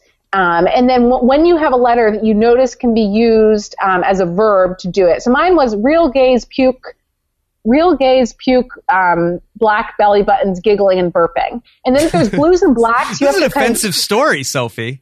Is, is it an offensive story? No, the other trick to remembering things, though, is you have to use offensive words. If somebody says to you, you know, um, cat, snuggle, grass, leaves, blue, or whatever, you're not going to remember it. You have to use lesbian. You have to use swear words. You have to use anything that no, and it's not an offensive thing. You have to use anything that is a charged word in our society. Because if it's a charged word, you're not going to forget it. You're not going to say, was it, you know, oh God, you know, was it real unicorns or was it real badgers? No, you got to use, you know, real gays, puke, black belly buttons, burping, and giggling. I remember it today. Wow. Sophie, this is fantastic because this is so much better than what I tried to do. I said, you know, I said, okay, I'm going to take the first letter of the word, and then I, so it worked out fine with like where it was like uh, like uh, red, green, yellow, ridgy, and then oh god, and and then when they got to the second one, I was done by like four colors in. Uh, then they started, they got black and blue in the mix, and uh, I was toast. I would have been done. You got to anticipate that. I mean, I, I do want to stress that I, I, I don't. Mine was not meant to be offensive because it doesn't mean anything. It's not a sentence that I'm coming up with. It's no, I, just, I didn't. I was teasing. I didn't know. I just want to make sure. And then the other thing, did you see um, uh, what's LJ's secret scene about how he did it? I thought that was really cool. No, I didn't. I saw a secret scene where Tony was scared of sharks, which was funny because we called him a shark earlier in the episode. Did you watch that one? Yeah, I like. I, I watched. Very funny. All right, how did LJ do it? Did, so he um, knows horses, like he watches horse racing, obviously, and apparently in horse racing, the numbers are always associated with the same color. So in horse racing, the horse number one is always a white horse, like it has the white thing. And so for him, all of those colors are associated with a horse number. So he just translated all of the, the colors into numbers. So instead of remembering red, green, yellow, black, red, he remembered three, four, eight, two, three, which is kind of easier to remember the numbers because then you can remember it like a phone number. Um, and he he was very surprised. He doesn't quite know still, you know, how he messed up. I think that was quite clever to use something, that, you know. Yeah, I still Yeah. like I like yours better. I'm going to go with charged words Yeah. from now on. Okay, Laura Holtzwasser wants to know what has been Sophie's weirdest fan encounter. Do you have a weirdest fan encounter that you can tell us?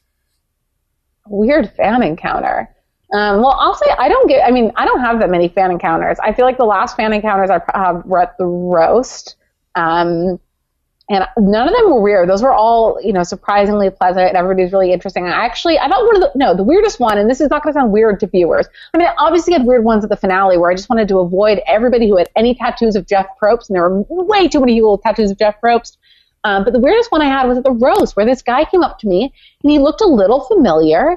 Um, and he had a baseball cap on, and you know he was attractive. And we started talking. He was a fan. I was like, so strange. He was at my casting, and he's a big fan of the show. And he was in my casting group. I have a sketch drawn of him in my sketchbook from casting. I have, you know, I thought he was a Boy Scout, and he told me that he was a Boy Scout, so I pegged that right. And he was just so much fun to talk to, and it was fascinating to talk to somebody who could have been on my season, like who went through that that stage with me before I'd been cast and had the same kind of feelings and yet had his dream crushed. Um, so I think that was almost one of the surreal fan encounters to, you know, to talk to somebody who is a fan now of the show slash, you know, maybe of me who I was in the same boat as and who we had all, you know, all these shared experiences with. That was so cool.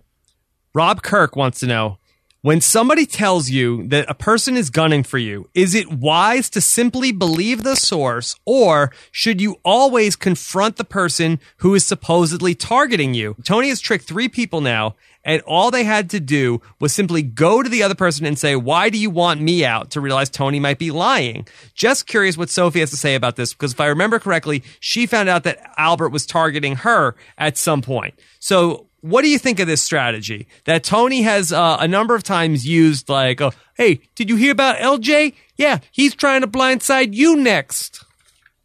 I mean, I think this strategy is incredible, and we talked about it earlier. I think that somehow by being so, you know, outright, uh, lying so outright, he seems to be making himself more believable. I think it's hard to say whether or not this strategy, you know, point blank is good or bad, or if somebody tells you point blank where you should believe them or not. I think it's really situational dependent.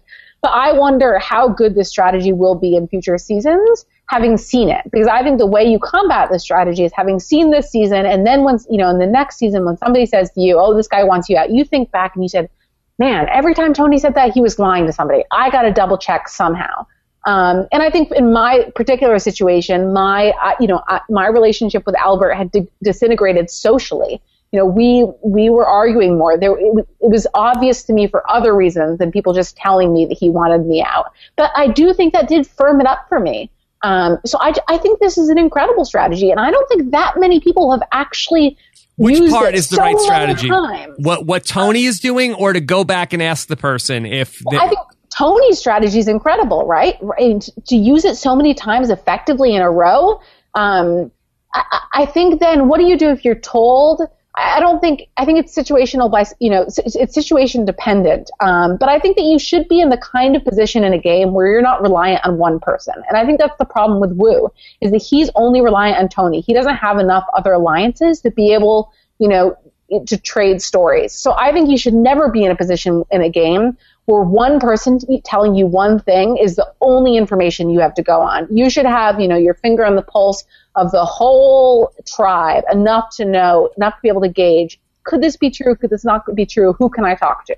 Yeah, I do think it's a good call to ask the person if they're, you know, what's up with that. And then I also think that somebody, some Tyson did something last season where then if you're the one who gets confronted, uh, hey, did you say to people, did like, uh, Tony told me that you're trying to get me out.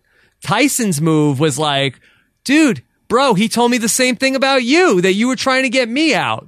And then it sort of discredits the person that by by sort of reversing it back on the person who Right. was the source. So so so, so many layers. My only question is, I guess the reason they don't confront, right? They don't confront because they say, well, let's blindside him, right? Now they're saying, let's blindside the person who gets me out. Has there ever been a moment where um, the person, you know, let's say somebody like Woo does confront LJ and it ruins the chances to blindside that person and that person was actually trying to get Woo out, you know? Because that's what they're trying to avoid here. But has it ever happened? Has somebody ever ruined a play, a blindside by confronting the person? If anything, if it is true, it really only probably accelerates it. So it's like if you're trying to get me out and I ask you, hey, are you trying to, did you tell Tony you wanted to vote me out? Yeah. Uh, it's sort of like only probably accelerates the plan. So right. it's, you know, it, it's, if you were going to get voted out, you were just going to probably get voted out anyway. So there's not, I don't think there's a ton of downside. I guess the one downside would be if it wasn't true, it makes you seem paranoid and then it could be a self fulfilling prophecy. Or if it is true and LJ has an idol and now he knows that everybody's against him and he plays his idol. Yes. Ryan Wangman wants to know when will the Tyler Perry super idol rear its ugly head and ruin this beautiful season? Sophie, are you in the loop about the Tyler Perry idol? Do you think I'm in the loop? I am in the loop about this whole season. Of course, I'm in the loop. I was actually going to ask you this question. It was one of the things I wanted other people's opinions on. I was wondering today if they're going to wait. I mean, obviously it's out now, but the question is when is the clue? You know, when is the really good clue to this idol going to come? And I wonder if they're going to wait until kind of the final five or the final four, hoping that this will be the way to get that strong person into the final three, right? Because the producers hate when three weak people get into the final three. They want, you know, one of the favorites, one of the people who's always been a target to get to the end. So maybe they will not put it in the game until the final four or five when that person who will look for it the most and will be the most aggressive at looking for it will find it and be able to play it, and it will be his ticket to the final three.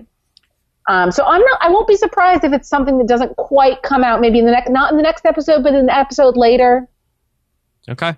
What do you, What do you think? No, I think that makes a lot of sense for them to do it later. To do it later on into the season, I feel like that might be a way to combat somebody just being able to ride this super idol on a magic carpet basically all the way to the finals as opposed to if somebody gets it at final six and gets to the final four with it and they say you have only two tribal councils to use it. I think that might be be more fair i think than to have it you know show up at the beginning of the merge and then have somebody use it for you know the next seven tribal councils. Right well, no, I thought the, I thought sorry, I thought the way you use it is you just use it once after you've been voted out, and then it's done. Yeah, but you could once you have it, you could say, "Hey, everybody, hey, got yeah, the exactly. Tyler Perry idol. If you vote for yeah. me, you're going home." And well, also the, the point of it is to save somebody big, and if they give it to that person at first, and they say, "Okay, we're going to vote you out," then they vote, just vote them out the next time. So the time to save somebody big with the Tyler Perry idol without the risk of them being voted out next is only at the final four or five, right? I, I think so. I think that's a good point. All right, Thomas Forsey wants to know in Survivor South Pacific, Albert and Coach schemes to keep Cochran around longer than was originally planned, a scheme that you immediately and emphatically shot down.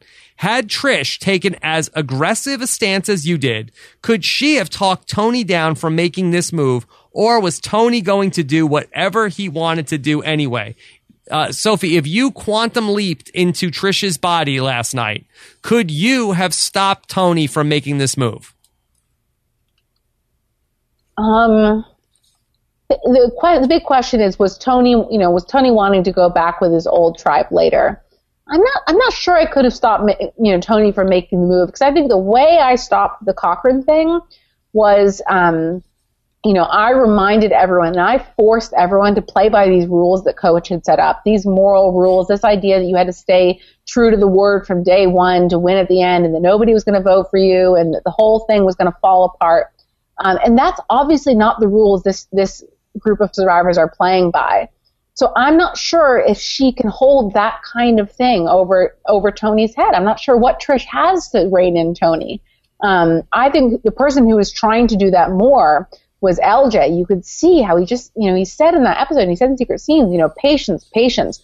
He he was the one who was trying to rein people in, and I wonder if he if he actually, you know, he had Jefra, he had Trish. If he had then gone to Woo, I think he somebody had to go to Woo and say, Woo, listen, you know, you, maybe it was Trish and say you could flip with Tony. If you flip with Tony, you know, you're you're breaking everything of the six because Tony's going to flip. You're breaking the whole six. What we've created is over, and you're at risk next, and I'm at risk next. You have to make that person feel like you do this, and you might go home, right? And so I think the person to rein in is not necessarily Tony, but it's everybody that he needed to go ahead because that forces Tony, as it forces Coach, to stay with a group that he has no choice but to stay with.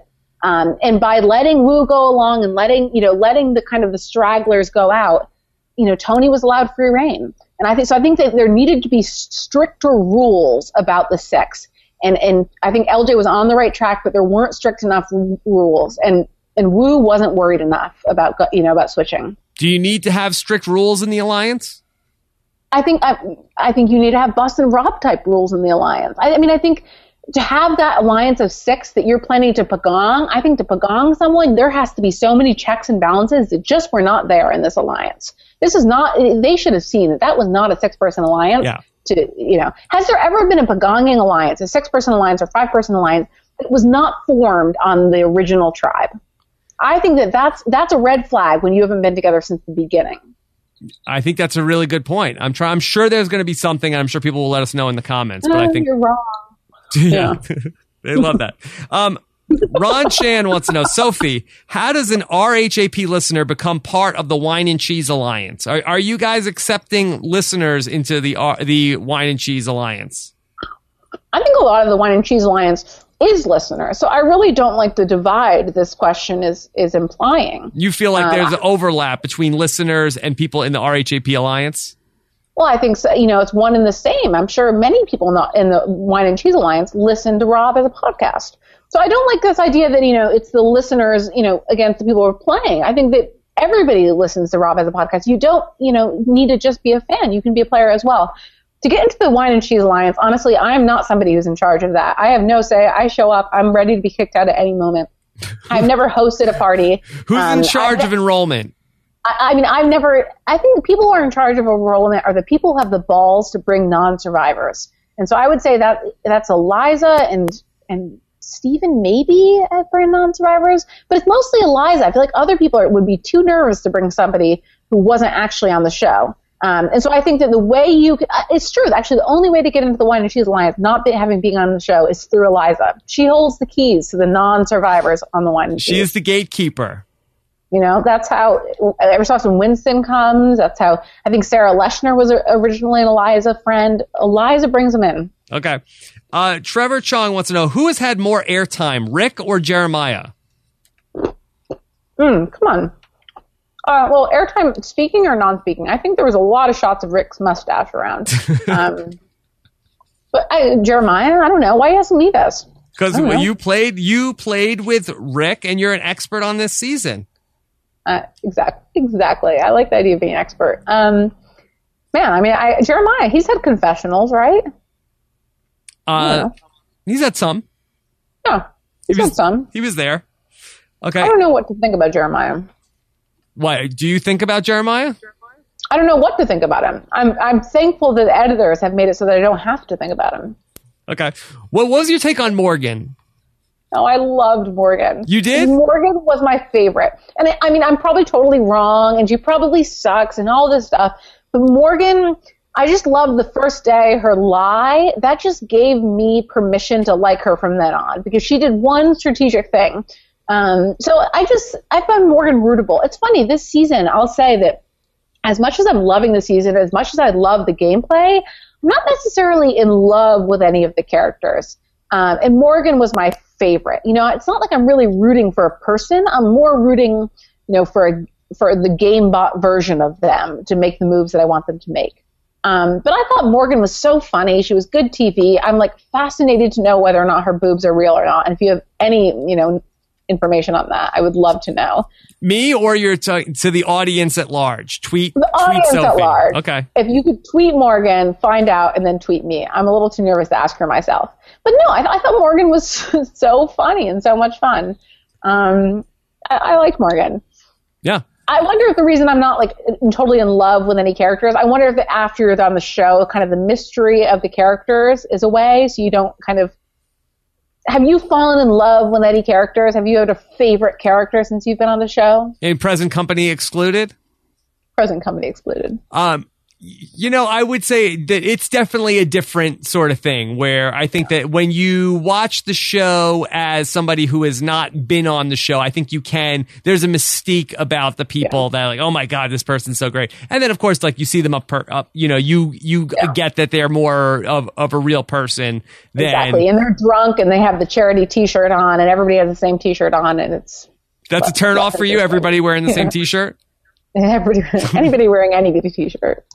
All right. Especially, uh, if they, especially if they took the time to like cut the sleeves, you know, you know, people that take the time to kind of fashion, you know, accessorize their t-shirts. is that why you don't? You weren't at the reality rally. You didn't want to wear the same T-shirt as everybody. I couldn't decide if I'd have to wear the t-shirt or accessorize it. and Both seem equally bad. Okay. Uh, you know, I feel like that pretty much a lot of the questions, other questions I have for you are pretty much uh, different variations of things that we already discussed. Sophie, I love you. How'd you get so awesome? Things Yeah. like that. Uh, Mike Yeah. Curry wants to know which flip was more disappointing: Cass flipping on the brains or Cochran flipping on you in Reality Game Masters.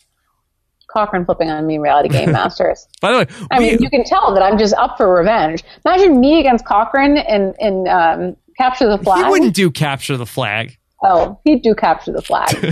oh, oh my God, we should do a Family Feud. Cochran would do Family Feud. Oh yeah, that would be fantastic to do and Family we could do Feud. it Survivor style, like hundred survivors asked. yeah, well, What we- is you know? Yeah, let's maybe let's do that because that we can do that like on a Google Hangout or some in in some way. Like uh, I think that we could do that on a smaller scale where I don't think we need to uh, go you know go crazy. I would I would love to do that. Um, East Coast West Coast Survivor Family Feud. Uh, Yeah. All right, let me think. Let me think about how to how to pull that off because that might be a very very fun thing to do. All right, Sophie, uh, you fantastic job here. I think this was your best appearance. Really? God, I I, feel like I talk too much. Sometimes I see you kind of sigh when I'm in the middle of saying something, and I can't decide if I should stop talking because you're annoyed, No. or if I can- should continue my thought because my thought's going to be like totally useless if I stop it right there. No, no, that I, I'm not sighing. I'm not sighing. I might be, if anything, you know, I trying not, notes. trying not. Yeah, I'm going through my notes and I'm trying not to step on you. Yeah. Yeah. This was so much fun. I love this season. I just don't want it to end. By the way, uh, as I brought up Reality Game Masters, just because you know that we continue to add new listeners, and there's probably a lot of people who listen to the podcast now that didn't listen to it a year ago when we did Reality Game Masters. If you want to check out Sophie, Stephen, and Cochran taking on the All Stars of Big Brother in a very high stake game of Risk, check out Sophie in RealityGameMasters.com. Uh, and if you want to go, if you want to check out uh, Sophie and a bunch of other survivors at the Rob Has a Podcast roast, uh, go to robhasawebsite.com slash roast. There you Yeah, go. and my Twitter account. And Sophie's and at Sophie G. Clarke. Follow me on Instagram. Actually, I like likes on Instagram. yeah, you're a good Instagrammer. It's my big. I like Instagramming. I Yeah. never like have anything good to Instagram. I never leave the house. That's really why. Oh well, you have a baby. You should Instagram pictures of your baby. No, no, I, I don't want to overdo it. I, I don't want to overdo it with the baby. There's just like the people that overdo it with everything they eat. I feel like uh, once in a while you get a, you know, I'll give I'll give you some baby, but I'm not going to overdo well, I don't care what you have for lunch, but I care what your son is doing. All right, I, I'll- want to see your I'll text you pictures of the baby, but I'm not. Okay, But we're, I'm not going to be- That overdo might be it. a little much, actually. No. Let's, Okay. All right. We'll keep it. We'll keep it professional. Yeah. Okay. All right, Sophie, fantastic job. I'm sure you must be exhausted after working all day today, but uh, you didn't let it show in this podcast. Thanks. All right, Sophie, thank you so much and take care. Thank you, Rob. Bye. All right, everybody, there you have it. That was Sophie Clarke back on Rob Has a Podcast. And I thought Sophie really did a fantastic job here today. She was so fired up. And that's what we like to hear when people come and speak to us on Rob Has a Podcast. So let me tell you about one of our sponsors for this episode of RHAP before we get to talking about the voicemails with Mike Bloom and hearing what you guys had to say about the episode. For you fantasy baseball fans, you know that DraftKings.com is America's favorite way to play one day fantasy sports. And on opening day of this baseball season, they awarded over a half a million dollars in cash prizes in one day. And there's way more to come at DraftKings.com. People are winning hundreds, thousands, and even a million bucks with DraftKings watching their favorite sport and playing some fantasy. Somebody won a hundred grand in their first time ever playing the game in one day. And that's why DraftKings is one day fantasy sports. That means no season long commitments, no being stuck with players. If you were Tony, you would love this because you could keep switching every single day. One day you pick up Woo, and then another day you pick up Spencer, and you could do whatever you want and get instant cash every day. So it's so easy pick a team in 10 minutes, and any sports fan can do it. So right now, you could play for free to win real cash. Enter ROB at DraftKings.com and get free entry into another huge contest. I needed this. They're awarding over 400 grand in cash prizes, 400 grand. Free spots are going quick. So enter ROB now at DraftKings.com. That's DraftKings.com. Okay, everybody, let's dive into taking some of your questions and talking about what the other survivors are saying on social media. And to join us today, he is a person who is a newcomer to the Survivor podcasting world, but we like to welcome our, any of our new neighbors onto the scene with open arms. Uh, here he is. He's the newest member of the Survivor Historians podcast. Here he is, Mr. Mike Bloom. Mike, how are you? I'm great, neighbor. How are you doing? Doing very good. Uh, so, Mike, tell us a little bit about what the Survivor Historians is and how you ended up becoming the new co-host along with Mario Lanza and Jay Fisher. Yeah, I'd love to. So, the Survivor Historians podcast, as you just mentioned, the key core people that founded it were Mario Lanza, who back in the early days of Survivor was probably the big Survivor writer. He wrote several columns every week for a website called Survivor Central, which is now defunct. He wrote several All Star stories. Nowadays, he's probably most popular for writing uh, a, a, list called the Funny 115. He wrote two different versions of various funny moments throughout the uh, the first 20 seasons of Survivor. Uh, Jay Fisher uh, and the one of the other founders, Paul Asleson, are from another Survivor podcast called The Tribe. But I don't want to speak too much about competitors, but it's a very no, nice podcast. yeah, John John Norton's a good a good friend of mine. You can talk about the tribe.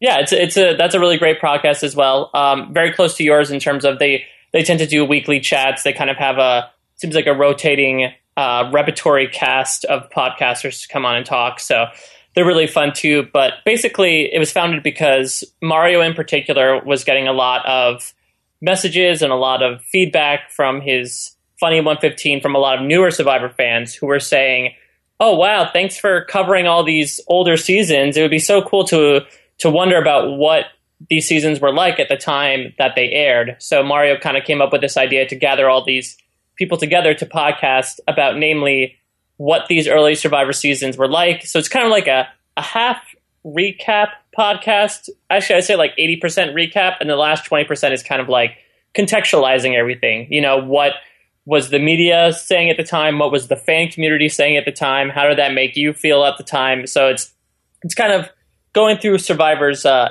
history timeline, if you will. And right now, uh, we're about to finish up Survivor All Stars. Um, I came on board because Paul, unfortunately, uh, he's he's pursuing an opportunity right now, which has taken him overseas, and his internet connection is not very reliable. So they uh, they had a contest for a, a temporary new historian, and I was very fortunate enough to have won the contests, and they have welcomed me with with open arms. And I think they've learned my name at this point. I can't I can't tell by now, but I think they've learned my name. But it's uh, it's been a fantastic experience thus far. So this is similar to how Elisabeth Hasselbeck got on the View. Yeah, exactly. so you are the new Elisabeth Hasselbeck. Yep, yep, with uh, twice the amount of conservatism. So yeah, and, there are no voicemails about Obama. well, I was very happy for you because you are also a uh, a longtime RHAP listener. So uh, very happy to see uh, good things happening for you, Mike. That, I, I, really appreciate that, Rob. And it's honestly, I am ecstatic right now. It has uh, been on my bucket list for the past couple of years to appear on this. Like you said, I've been I've been listening to your podcast since the season finale of South Pacific. So it's about uh, two and a half years right now. I've only recently been an active member and on the forums, but it's a really fantastic community you have going here. And I am thrilled to talk about this episode, and I am thrilled to talk about Survivor, especially on a podcast I admire as much as this one. All right. Well, Mike, uh, now that the sucking of the kneecaps is over, then I am uh, very excited that that your story will t- get more people to come out as RHAP fans and become even more active in the community. Exactly. It's uh it's a real inspirational tearjerker are, of a story. you're an inspiration to everybody. Okay, so um, let's just uh, before we get into some of these voicemails, let me get your take real quick on the our top story at this hour and Tony Gate and whether or not you like this move that Tony pulled at Final Nine. So it's really interesting because I, at first glance, I was much more in, if we're going off of the know it alls last night, where Stephen was very anti this move and you were very pro this move. I was very much in the Stephen camp in the first like couple of hours after it uh, after it happened, just because again, it's the same kind of story that we talked about with Cass a couple weeks ago, which is why would you flip on this secure alliance and piss these people off if you're joining a side that potentially has a bunch of enemies in there and people who would do a better job and could potentially win the game uh, more than you would. But thinking about it more, I actually I actually kind of feel like if Tony wanted to make the move, this was actually the time to do it. Uh, and the big indicator for me actually was that conversation right before Tribal Council when he's talking to Trish, and Trish is basically giving him a lot of pushback about, you know, I this isn't the time to do it. We shouldn't be doing it now. And I think in Tony's mind that that tells him two things. Uh, first off, it tells him that this is going to be the only time he's going to have five votes locked up to do this. You know, if he gets rid of Tasha's, if he gets rid of Jeremiah or Spencer this round, then he's only going to have himself, Woo, and the other two in the minority alliance to go against these other four. And that's a much more risky situation for four. The minority might not even vote with him then. So these this was the only time that he really had those five votes because Trish was definitely not going to be voting with him. And also, I mean, if you're someone as par- freakishly paranoid as Tony, you need to think about if you've been with this woman since day one, and then she's all she's been cuddling up to this other guy for the long time. She convinces you to start siding with him, and then you try to tell her, "Okay, we're going to get rid of LJ now," and she says, "No, no, no, no, we can't do that." That's kind of planting a seed in his head of maybe Trish doesn't want to take me to the end. You know, maybe she's kind of fallen under LJ's magical spell, as so many viewers have. Yeah. It's going to be really interesting to see how this plays out. What I'm concerned about is like, you know, next week, if Tony gets voted out, then everybody says, ah, see, this was the wrong move for him to make but I don't think it's necessarily as cut and dry as that because, you know, in my conversation with LJ this morning, where LJ was saying, yeah, he probably was going to go after Tony when it got down to seven. You know, if he would have gotten voted off at eight instead of seven, it's like, you know, that's pretty much the same thing in my book. He sort of just took out the guy who was the ultimate contender, this person who was the had the best chance to win, and now this thing is wide open. And I don't see why he you can't say Tony has as good of a chance to win as any other player who's still in the game. I don't think I he has a great chance yeah. to win, but I feel like he has as good of a chance as anybody that's still there. I mean, the big question is at this point, who really does have a big chance to win? I mean, honestly, if I feel like every season storytelling has a theme, and no offense to any of these current castaways on this season, but I feel like the se- this, the theme of this season is how not to play Survivor. just because we've seen these past couple seasons, we've seen the Cochrans and the Tysons, and even a little bit of Denise and a lot of Kim Spradlin has been a lot of just seeing these players play almost completely perfect games. They're making moves at the right time. They're saying what they need to say. They have the idols and they're playing them correctly. This is the first season in such a long time where people are making so many mistakes and it is so much fun to watch. I absolutely love it. The cool thing to me is that it seems like nearly all the boots this season, everyone who's gotten voted off, you've seen at least one big mistake that they've made in their boot episode that kind of when they get voted out, you think, oh, this is something that could have contributed to their boot. LJ, for example, they showed him standing up Tasha. Now, in retrospect, could that have been a big thing that could have saved LJ? Probably not, but it's one of those things that shows okay, this is one of the reasons why LJ went home, and I'm I'm very appreciative of it, especially in this day and age when it's all about let's split the votes, let's play idols, all that fun stuff. You know, for me, just in thinking about this, like Tony's best move would have been to not get crazy paranoid, not make LJ want to vote him out, and gone further into the game with this truce uh, with LJ as the two alpha males in this season. But the problem is that Tony is Tony, and just by the nature of being Tony, the way he acts will make LJ want to vote him off. So if we can't control the fact that he is Tony, then I feel like this is the only move that he could make because he is Tony. Does that make sense? Yeah, I think that absolutely makes sense. It's, I mean, you could arguably say the same thing about Cass almost. I, I know you guys were talking about it last week in terms of whether she should flip or not. I mean, it's kind of like if this is the game you're going to play, you you should just commit to it and keep playing it. If Tony wants to be this chaos chaos causing tornado, then all right, wear that hat and then just keep playing and playing and see how it gets to, to the end.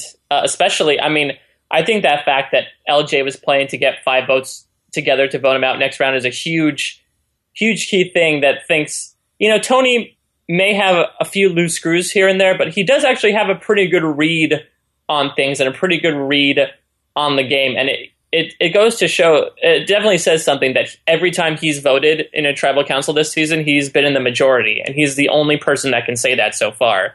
Oh, Jeff Pittman is writing this down. This is big points for Tony. Best yeah. player of the season. Put it in, put it in.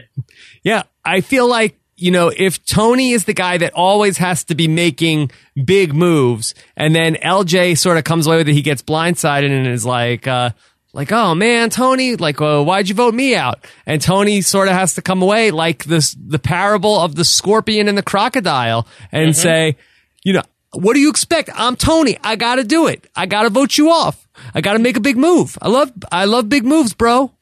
I, I couldn't help but notice that your Tony sounds like uh, he's related to Gina Marie from Big Brother. No, G. Well, let me just say, I gotta try to remember, but uh, Gina Marie, I think, was more like. Uh, it's it's pretty. It's uh, I, I don't want to do it and have it be exactly the same. I need to listen to a tape of Gina Marie back. Uh, like uh, yeah. you, yeah, it's it's similar. Use a bunch of scrubs. Uh, the dialogue is much different. Yeah, uh, I, I, I just hope Tony doesn't get blind. I hope he does get a vote a vote doesn't go his way just so we can call everyone a bunch of cockroaches the next episode. yeah. Okay, so uh, let's start to get into some of these uh, voicemails. A lot of talk. You guys had a lot of questions about Tony and about this move, of course, naturally after this episode. So let's start with uh, Daniel Ladiano, and uh, he has a question. He wants to know about a, lot of people had this similar question about a potential reunion for the members of the Brains tribe. So here's Daniel's question. Okay, Rob, you're right. There's not gonna be any pagonging, and I'm pretty happy about it. So here's my question. After J'Tia was voted out, the three brains pretty much said they're gonna be a final three, and then they pretty much have to get rid of both tribes. So here's my question. After this shakeup, do you think they're gonna be back together now and try to accomplish this final three alliance? Or they cannot really trust each other after what Cass did? Thank you. Okay, so a lot of people were asking me very similar questions, Mike. Of do you now that LJ is gone, do you see the Brains tribe of Tasha and Spencer and Cass reuniting here? Do you think that's in the cards, or do you think that Cass is sort of you know kicked to the curb after what she did to Spencer and Tasha? I think the big X factor in that whole three way relationship is the one between Cass and Spencer. I think it's very indicative that after Cass betrayed the new Aparri alliance, that Spencer was the one to really speak up against it, and Tasha just kind of, uh, you know, mums the word with Tasha. Because I, I, I think I think Cass and Tasha had a pretty solid relationship to begin with, but I feel like the Spencer Cass one was much more fickle. So it's going to depend on, you know, Spencer and Tasha may think they now have this really nice five with Woo and Tony and Jeremiah do they think that it's going to be sturdy enough to to be able to just take it to the end, or are they going to want to bring Cass in? That's the big question. And I think it really depends on how Spencer feels. As much as I don't want to say that Spencer's the figurehead of the alliance, in the end, you want to kind of be in an alliance with people that you get along with and people that you know you can rely on. Cass really hasn't proved herself as someone that you can rely on necessarily. So, what do you think is the majority voting block next week? I think that's really tough to say because I think that Tony and Woo are gonna are gonna try to pull Trish in again. Uh, just because I don't think Tony made the move to spite Trish. I don't think he made the move to betray Trish. And as we can kind of see from the previews, Trish and Woo, I mean, they're going out to get food together. They must be getting along at least somewhat. So with those three together, the big question is: Are they going to try to mend fences? Will the minority try to bring in? Well, you know, will they bring in Jefra? Will they bring in? Uh, will they bring in Cass? I would, I would say that maybe this this new alliance sticks together for maybe one more week, but then I think, in Tony's opinion, Spencer and Jeremiah are two big threats, and even even Tasha are just two big threats to be in an, an alliance with. And as we can see from this episode, once Tony starts thinking about threats for the end, he immediately his brain starts going, and he's ready to get him out one, two, three. So I think there's a, it's a momentary respite for these three in the minority, but I, I think it's going to be very short lived. So who do you think is Tony's target coming into the next episode? I would say his target is probably Mm, it's tough because if you look at him from a typical alpha male perspective, his target is probably going to be somebody like Spencer or Jeremiah. But again, this is Tony. We have no idea what he's thinking. He might want to target Cass. He might think that, oh, here's this big threat. She's been flipping on alliances. I'm the only one that can flip on alliances. And he might get rid of her to claim his spot as like the only one that can flip. So I would I would say Cass for the wild card maybe maybe Jeremiah. I feel like he wants to work with Spencer for a little bit longer, uh, just to have a, some control over him. I have a question for you. Do you think do you think Tony and all of his paranoid thinking? Do you think he he believes that Spencer has an idol? I don't think so. I, think, I think so? he would be talking about it. I don't think that Tony really plays anything close to the vest. I think that we, for the most part, I think we tend to always know exactly what Tony's thinking. That's true. That's true. It, it just it makes me wonder just because it seems like he's a character that talks and is thinking nonstop 24 7 that it, it, would be weird that the thought of Spencer having an idol didn't cross his mind at least once. And, you know, it, it might be, it could, that could have been a reason why he joined up with them too. Better to have an idol on your side than to try to have one of your opponents flush it out and then you're left with nothing. I'm going to go back to Tony for a second. If Tony gets voted out next week, what are the, give me the five or the, you know, the five or four, five, five people that vote for Tony next week if he gets voted out? So I would say definitely Jefra. Uh, Jefra, as as she's a sweet, she is a sweetheart, but she kind of has that Whitney Duncan complex. It seems of like, if you cross her, look out. So I think she. You're he, disgusting. Yeah, you're you disgust her. Yeah, exactly. And then you know she'll go make out with Keith in the woods. So, um, so I think Jefra would definitely vote against Tony. Um, I think Trish, to me, I'm very, I'm very high on Trish. I think Trish is a very rational player. I'm hoping that Trish will be able to see this as a sign that this is a man to not be trusted. So she could be a possible vote. And then maybe it could be this minority alliance. Like the Brains tribe on the new Aparri, they kind of realize that they're in the middle of these two warring factions. I don't think this Solana alliance is gonna is gonna mend very well back together. So it, if if I could uh, if I could think of a few of the majority alliance to get rid of Tony next week, it would probably be Jefra, Cass, the three Tasha, Spencer, Jeremiah, and maybe Trish for a six. So it, maybe maybe be a six two vote if Woo doesn't find out about it. But you know what? Going back to that, is that a good move for Spencer, Tasha, and Jeremiah? Because aren't you almost giving the balance of power back to the other side? Because couldn't then the following week that um, couldn't you have it where Cass, Trish, Woo, and Jefra come back together and then take out Spencer, Tasha, or Jeremiah? Yeah, I guess that's a good point. I mean, it, the big question is it comes down to this this swing vote idea, which has been talked about countless times. You know, you had Christy in the Amazon, Dolly and Vanuatu, even Sarah this season of and it seemed that the the best thing to do is if you have this factor that you know is kind of out of control, even if it's in your camp, if you have the numbers, you should be able to get rid of it. Just because uncertainty is the is the biggest devil in the game of Survivor. So possibly Tony doing this might have put an even bigger target on his back because even though he's in another alliance and even though he lost jury votes, what's he told? What is he told all these other, you know all these people in the game is oh I can just flip at the drop of a hat. Cass, for what it's worth, even though she made this potentially disastrous move, has decided to stick with the six. Tony, who screams promises to go to the top five during challenges, is now decided to flip on it only a week later. What does that say about his game, and what does that say about whether he's a good ally to the end, and will he stab you in the back before the promise was fulfilled? All right. Well, on that note, let's take Michael's question here. He has a question about the jury. Here's Michael. Hey, Rob and Mike, it's Michael here from the UK. Just wondering, do you actually honestly think that Cass or Tony now have a chance? Because they flipped way too early. As much as I love Spencer, it's not a chance that I think Cass or Tony will get a vote now, purely because they have alienated so many of the juror members. Just wondering your thoughts. Thank you. Love the show. Bye. Okay, that's Michael. He wants to know could Cass or Tony win the game based on the flips that they've made uh, with this jury? What's your take on that?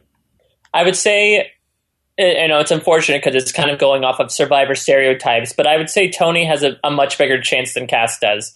Um, it was discussed a little bit with the Moretz, but I feel like Tony does have a certain amount of charm, a certain amount of charisma to him, and everyone's seeing that he is in control of this alliance. And I feel like that's much more of a resume builder than Cass, who kind of played this game of this, you know, older woman who just kind of has jumped from alliance to alliance. And eh, I mean, I think the the, the different reasons behind the two of them flipping are pretty uh, are pretty substantial too. Tony, we got to see he's LJ is my biggest threat he's the most like me. We need to get him out. Cass, it seemed a little, even though she, Sarah was a threat, it seemed a little more superficial of like, Sarah's getting all the attention. I want to get the attention. Let's vote Sarah out. And I think that's, I think that's very indicative of how a jury might be able to see it. I haven't watched any of the Ponderosa videos, but I'm sure Sarah is not thinking, oh, Cass made that brilliant strategic move. Whereas, as you talked about in your interview with LJ, LJ seemed to kind of acknowledge the fact, like, oh, I was blindsided, but I, I can understand why. I I definitely hear what you're saying. I don't think it's too early to say, especially in this particular season, that anybody is screwed with the jury because there I have a feeling this thing is going to flip so many times that who's going to even remember, you know, there's going to be Tony could screw a bunch of people over this time and then he could vote with those people next week. So I, I don't think it's as cut and dry as, you know, you flipped at final 11, that's it, you're dead, Cass. Whereas at the time, I did feel like it was that way. But I think this thing's going to be so fluid the whole way through. There's nothing that says that Cass might not vote with Spencer and Tasha next week. So I think you can undo some of the damage that's been done. I know from Survivor Amazon, I knew when I screwed over Heidi and Jenna and Alex and voted against them, when I had the opportunity to vote out Christy, I was like, ooh, I could win Heidi and Jenna back over. And that's, that's two people that are mad at me. So I think it's definitely too far away to say anybody definitely can't win the game, even though it looks unlikely. Exactly. I mean, last season, you could arguably say that after the merge vote, people could say, like, oh, Tyson probably lost the game with that vote. And then he went ahead to kind of build those relationships and make the right moves, and he coasted to a win. So I definitely think that the first few votes are are not very indicative of uh, how the end may go, especially in a season like this. I mean, let's remember in Survivor Philippines, the the final three alliance didn't form until the final seven. I feel like th- these types of seasons, the end game does not crystallize at all until the last few episodes of the season, and that's when things really get substantial. Mike, you are a survivor historian. Can you tell me, does whether or not there was a tribe swap factor into bitter juries where people like, okay, I'm not going to vote for anybody from that tribe because I didn't get to play with them? For instance, in a Survivor South Pacific where all of the Savaii players all voted in a voting block against coach or where none of the heroes voted for uh, Parvati or, or, or where the, the, all the heroes voted for Sandra as a voting block. Do you think that not having a tribe swap in those seasons had anything to do with all the people from a certain tribe voting as a block? I could definitely see that. Uh, I personally am a big fan of tribe swaps just because I feel like you you cast these fantastic people, you separate them in two tribes, and then you keep them separated for half the game, and then you bring them together. I want to see them mix and match, and as we see, for, as we've seen the past few seasons, actually switches have been really interesting in terms of what new alliances form or what old alliances stick together. I definitely think if you're living in a setting for 18, 21 days where you're seeing the same people all the time. Then you come into this new game where the other half of the people you have, you've never worked with, who are you instinctively going to trust? You're going to trust the people that you know, even if they might be a little hard to control or if they have negative qualities. You know how they function. You know, you probably know how they're going to vote either way. So you want to stick with those people. You don't want to reach out and say at the, that point in the game and say, "Oh, yes, complete strangers who I've only seen across the challenge way for the past three weeks. Let's let's work together and see what happens. I feel like that that does not happen nearly as much. And so I was really excited last season when even in a Redemption Island season, they were still able to kind of mix it up because that allowed new relationships and new alliances to form. Yeah. All right, let's take another question and let's keep stay on Tony. Here is a question uh, from Shane Gallagher. Hey Rob, it's Shane from Dublin, huge fan. My question is about Tony. Do you think Tony is just so into making a big move and making a splash in the game instead of worrying about if he could actually win and having a good chance of winning? It seems to me like he's just trying to build his resume full of moves, moves, but these moves make no sense at all, as taking out LJ I'd love to hear what your thoughts are. Thanks. Bye. Mike, I've talked about this a lot on Big Brother Canada with Arlie. Do you think that Tony is really just playing for all stars here? Is he just into the sizzle uh, more than the steak? Is he just trying to hog? He is team TV. Is he just ho- trying to hog the TV show and he doesn't really care if he wins or not? Well, part of me definitely feels like he knows when he sits down. He's like, "I'm going to give a good confessional today." You like, I. He's one of those people that you know he's sitting down there saying like, "Oh, I'm just telling you pure gold, producers." But speaking on behalf of his gameplay, I mean, I feel like every episode he's. I don't know. I, I would say he's more and more turning into Russell. But then again, if you look at Russell's game in Samoa, he actually had a core group that he stuck with. He actually never really jumped from group to group until the very end. Heroes versus villains, a little bit, uh, but even then, it's it's weird to say, but Russell actually might have had a more stable gameplay than Tony has, and I, I definitely think Tony is all about making the big moves. It's one of the unfortunate faults of Survivor players nowadays, or it's all about like let's let's make moments, let's make big big blindsides happen, and uh, it, it kind of goes back to I think they were having the Brains Tribe was having a conversation before where they at a tribal council where they were talking about like if I was sitting at home and I, I would want to do this because I think it would be entertaining. It's it, people are starting to play the meta game, which is uh which is interesting and it's also a, a little uh, a little detrimental to the game just because if people are making decisions based on entertainment and not so much on strategy, that's awesome for viewers. I think one of the reasons why this season has been so amazingly received is because those moves, granted, these incorrect moves are being made, but you know that that could be a million dollar check that you just flushed down the toilet because you wanted to have an interesting episode of Survivor.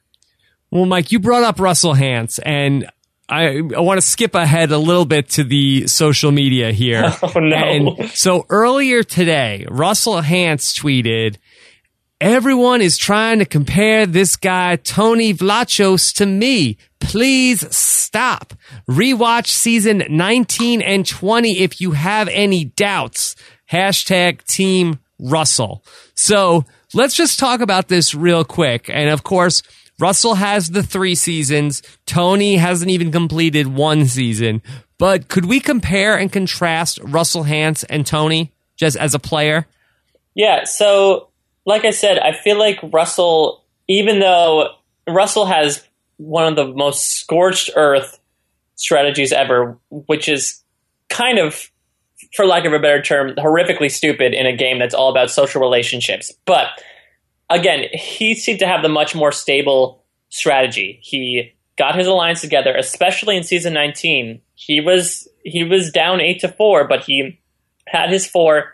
He made the moves when he could to pull people over and he ended up for the most part except for Brett winning those immunities, he was able to take that alliance to the end. Now, despite the fact that he was taunting and making people miserable on the way out, he that's actually pretty pretty solid, pretty straightforward gameplay. Tony, I feel like, is playing a kind of a more uh, remedial, mixed up version of Russell's game in that he's taking Russell's individual moves, but he's basically playing them three days at a time. You know, he'll wake up on day 19 and think like, well, I don't, don't, I don't want LJ in my alliance anymore. Today I'm going to get rid of LJ. Whereas, yes, Russell would do that, but then he would listen to his allies, and his allies would pretty much be able to convince him to say, "No, Russell, you don't, you don't want to do that right now." Uh, Tony seems to kind of tune a lot of his allies out, or think he has enough control over them that he'll be able to kind of steamroll through them. So it is. I never thought these words would escape my mouth, but I feel like Russell is played a much more stable much more stable game than than Tony has this season, even well, in, even in Russell's first season. You know, I, I, think that this is sort of like a apples to oranges to compare Tony here to Russell in Samoa because in Samoa Russell was on the bottom and basically they had this group of four and they had their backs against the walls and they weren't in the majority position. However, um, Tony has been in the top position these last couple of weeks. Since Cass flipped, he's in the majority alliance. So it's sort of like the opposite of what Russell had in Samoa. It's probably more similar to what Russell had in Survivor Heroes versus Villains. And so could you compare and contrast Tony here to Russell in the majority group in Heroes versus Villains. And I actually think it's somewhat similar. Now, again, I haven't watched Heroes versus Villains since it was on, but what's the difference between what Tony is doing here and what Russell tries to do with he's going to try to get Candice to flip and then he's going to try to get Danielle DiLorenzo voted out. And then he's eventually going to start working with Colby and Rupert. Are couldn't Colby and Rupert be almost exactly the same as what Russell has going on here with Spencer and Jeremiah? Oh, I completely agree with that. I think it's interesting because one of the reasons Russell Russell voted out Danielle DiLorenzo because she was getting too close to Parvati and he didn't want that. Whereas Tony decided to vote out LJ because LJ was just a threat to win. I think the key difference in those two games is that Russell believed that no matter what the situation was, he could win no matter what. It didn't matter if this person went home tomorrow or the next day or the next round or even went to the final three with him. In his mind, no matter what, he had the million dollar check. Whereas Tony is kind of gauging it of getting rid of his threats, of making sure that he makes it the next step so he's able to get rid of the person that could probably beat him or vote him off in the end. Uh, again, Russell's game really differed from Samoa in that I feel like in Samoa he was playing it very cautiously with getting rid of those threats, especially in the beginning, and getting rid of people like John Fincher and getting rid of people like Jason. But if you look at Heroes versus Villains, he just, you know, sure I'll vote off Candice who just flipped with me. Sure, I'll get rid of my other ally because I'm going to make it to the end. And even with um, even if I'm with Colby and Rupert, even if I'm with Sandra and Jerry, no one's gonna no one's gonna give them any votes. I'm going to win all the votes. So it's I think to, in that in that regard, I think Tony is playing a little bit of a smarter end game than Russell is. I think Tony may also have a better social game than Russell. Than Russell, I think oh, yeah. that Tony could get more votes in the end. I think that Russell is more cutthroat and more dangerous. So, I mean, it really depends on what you value in your Survivor player. They're not exactly the same, and they do have some similarities, but you know, I feel like uh, in I feel like that people could come away from getting voted out by Tony and still have a chance to vote for him in the end, whereas Russell really did scorch the earth behind him, where once Russell voted you out, it was sort of over. Yeah, exactly. I think Tony did a really good job of building really strong relationships, especially with Trish. Uh, I think it definitely says something that Russell's relationship with Parvati was more like Parvati was like, I'll I'm going to be in an alliance with him because I'm scared of what he's going to do if I'm not. Whereas compared to Trish, where it's like a very, very tight bond, a very tight trust that was built from the course of this first day. Tony has he seems like actually a very you know amiable guy. He seems like a fun guy to talk to. Granted, he's been lying about his job the whole time, but um, he seems like a really fun guy to talk to, and he's he's building relationships. Uh, again, it's very indicative that LJ, someone who he got pretty close to over the past two weeks, said like, "Okay, I can understand why that why that happened. That's a that's a good move. It's it's the perfect thing you want a jury member to say as soon as you vote them out." Okay, let's talk more about Tony. Again, most of the questions today are about Tony. Here's a question from Ben. Hey guys, this is Ben from Tennessee. I just have a quick question for you. Is Tony a genius, a mad genius, or just a madman? I really can't figure it out. Thanks. All right, Tony, genius, mad genius, or madman? And I assume we're not talking like Don Draper. Oh, I can. I want to. I want to see him in an ad agency. it's not a watch. It's it's not a timepiece. It's a conversation piece. Okay, listen, listen. Um, okay. Uh, I, I'm gonna I'm gonna split the difference and say mad genius. Um, just because I feel like the mad genius has the right idea. They're just going about it in the craziest way. Like they have the, the a mad genius typically has the best intentions. They just have very unorthodox ways of going about them. And I think Tony has definitely been making like he's he's been, the moves he's been making have been uh, in a line with his strategy. Like he voted out Cliff, who he's been targeting since the beginning. That makes sense.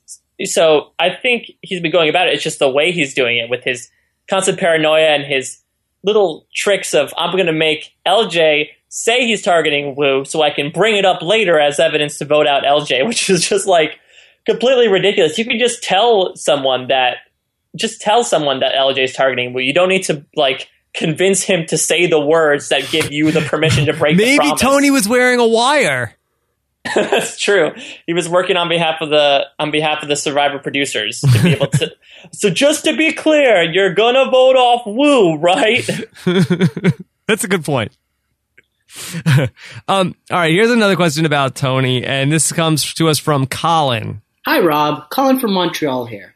I wondered where you think Tony ranks in the pantheon of best natural survivor players in history.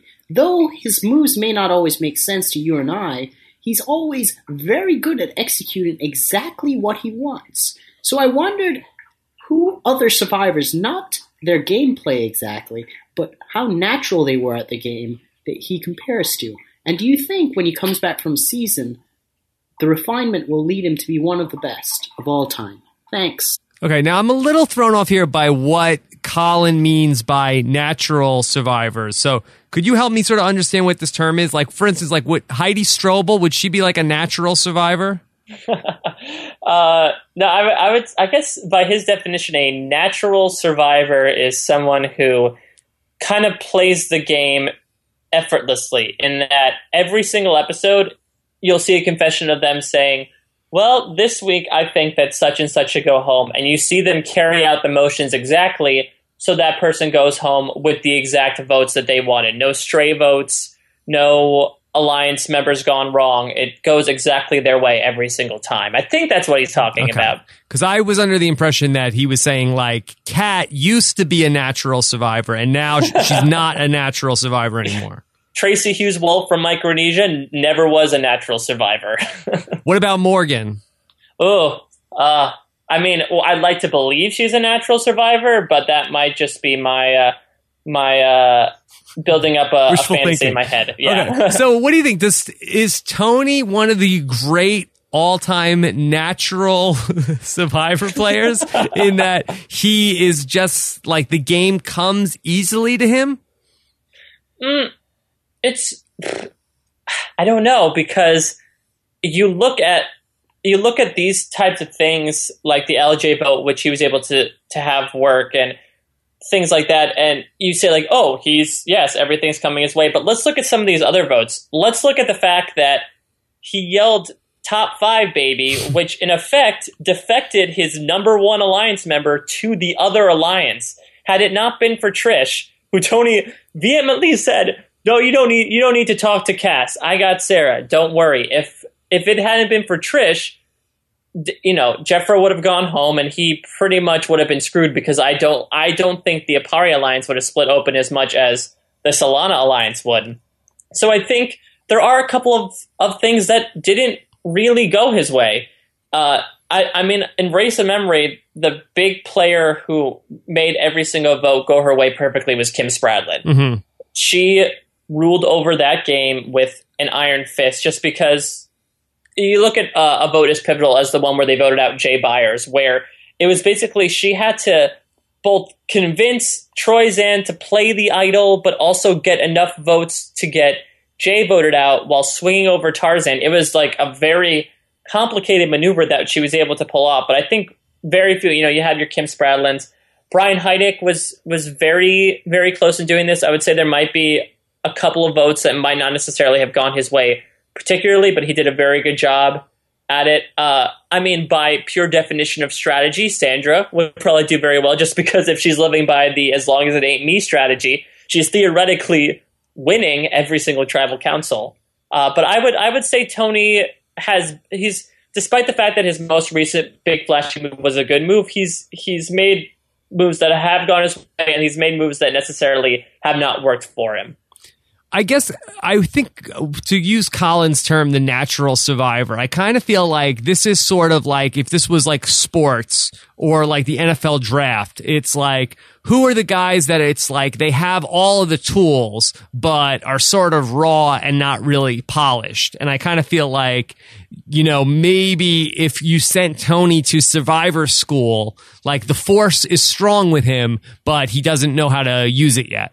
Exactly. If you if if he was on the villains tribe in Survivor Heroes versus Villains, it seems like that was the magical tribe where everyone learned from Boston Rob how to win the game. Yeah. He, I think he he he could have polished his game. It's the question about if he returned, how he would do is really intriguing to me, just because I feel like he might be one of the people where his reputation precedes him, in that he's going to get brought back, and people might think like, oh, I don't know if I want to be in an alliance with that guy. Russell benefited from the fact that even though he was on the villains tribe, nobody had really seen his season, so nobody really knew how he was, how he was going to play.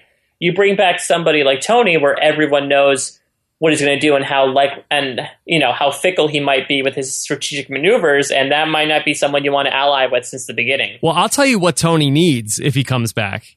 He needs to be on a tribe with Russell. Mm. Oh man, that would be. I mean, honestly, to, I, I think Survivor's done fantastically in the ratings, but if they really want a ratings push, forget Survivor Russell versus Brandon. I Survivor Russell versus Tony or on the same tribe as Tony would be like the first three episodes alone would be would be gold in terms of entertainment. Just to see these two just go around each other in circles in terms of strategic maneuvering. Yeah. Because if they could just try to work together for a little bit, you know it would go down in flames, but it would actually really, really benefit both of them. Yeah. Oh, absolutely. It's sort of like you need to. Uh, a lot of survivors like to uh, join up with like-minded individuals just because it's really easy to communicate with them. If these guys both have the same kind of mindset in terms of playing the game, then uh, they're a match made in heaven. Yeah. Okay, let's go to uh, our friend Fuggy Bootenling, and he has a question. Uh, and maybe as a Survivor historian, you can help answer this. Uh, if Survivor is not as hard as it used to be, Hi, Rob. This is Fuggy Bootenling here. I just finished watching LJ's Ponderosa video, and like Sarah, his reaction to getting the boot was to start working out. You know, there's been a long standing debate about whether Survivor has gotten easier over the years, but is this definitive proof? They're working out after Survivor? You know, I doubt your first reaction to getting the boot in either season would have been to hit your own chin up bar. Your thoughts on this? Thanks. yeah, I did have the same takeaway. I watched LJ's Ponderosa video this morning, and LJ's like, "Wow, I'm down to like 180. Like, I well, I got to keep it off." And then he's like, "And now I'm gonna go." Uh, I was gonna send it to Stephen Fishbach because I thought he might have some uh, good use for this video. of Oh. LJ like doing crunches and like uh, doing like uh, all of these all of these different mountain climbers and all these different things. And so I did think that was odd. And I also watched Morgan's Ponderosa video last week, and she did, it didn't seem like she even lost that much weight. And so I'm wondering if the survivors might be getting more food than they used to back in the day. Now, I always have been under the impression that they get less food than we got because sometimes I don't like it when my contemporaries come on here and are like, uh, you know, back in our day, Survivor was harder than it is now. And I'm like, okay, whatever, you know, you're just being like, uh, you know, an old geezer. But do you think there's anything to this? Like, why are these survivors getting voted out and then going back to P90X the next day? Well, first of all, I have to say that I'm very surprised that of all the uh, the voicemails we had across the pond, the person named Fuggy Bootlings was American. That just really threw me off to start off. No, he's Canadian, I believe. Oh, okay. So north, the northern pond, I guess. Yes. Uh, so I think it, uh, it speaks more to the the challenge. Let's let's look at the challenges. I think the challenges might be a big indicator, just because back in the days, it seemed like these they are even in the individual phases, there were pretty physical challenges. Like I remember in Marquesas, I think it was the final, maybe the final nine. There was a reward challenge where they had to dive under and basically they did a bunch of musical chairs with diving under and bringing up shells. And the final round was like, okay, dive under and pick up this rock and carry this rock to the shore about you know like 30, 30 feet from the shore, and the first one to get back wins. And I think if you compare that to our individual challenges so far have been stand on a you know stand on a board in the middle of the ocean stand with something wedged against your head and then memory game. I think it it's uh and the, and also the fact that they had gone to a camp that was already set up the shelter was already built i feel like these people are working a little bit less and they're relaxing a little bit more. So i mean the question is does the uh, does the energy they exert match the ones from the older seasons? I would I would personally say no because it, I mean if you look at this most recent episode, if you look at the trajectory of somebody like Spencer, for example, so he was in camp and he was probably working, but he probably wasn't doing as much. He went to a reward challenge where they basically just had to throw sandbags around and not really do much. Then they went to a spa where they get pampered and just sit on their asses all day and get their uh, you know get manis and petties get and their mani petty on yeah. Exactly. And then they go to a challenge where they're just standing and dropping tiles in. I mean that's that's very different from your typical older survivor seasons where it was all about like all right you gotta chop the firewood then i have to do this challenge where i have to run up these stairs a hundred times then i have to do some more work and then we get a little bit of food, you know, we get some a couple scoops of rice, but then it's this other challenge where we have to swim across this creek bed a few times. Uh, I mean, I think it speaks to the the diversity of challenges that they've had uh, the, these most recent seasons. You know, they want to they want to go out of the water a little bit, but as a result, you kind of have these these physical guys aren't really being uh, used to their athletic potential because they're in these types of challenges where it's memory.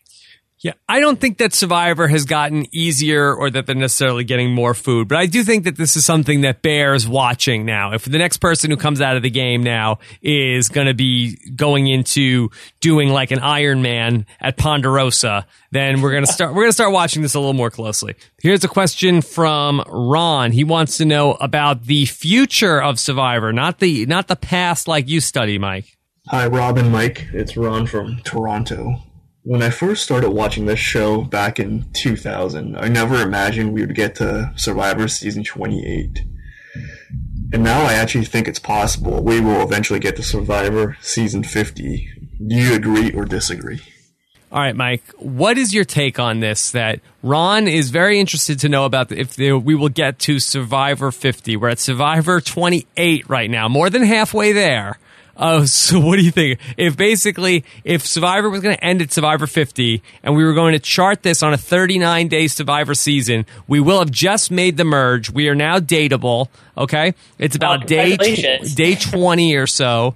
Okay. So tell me, do, how far do you think this thing will go? I'm gonna say it gets to.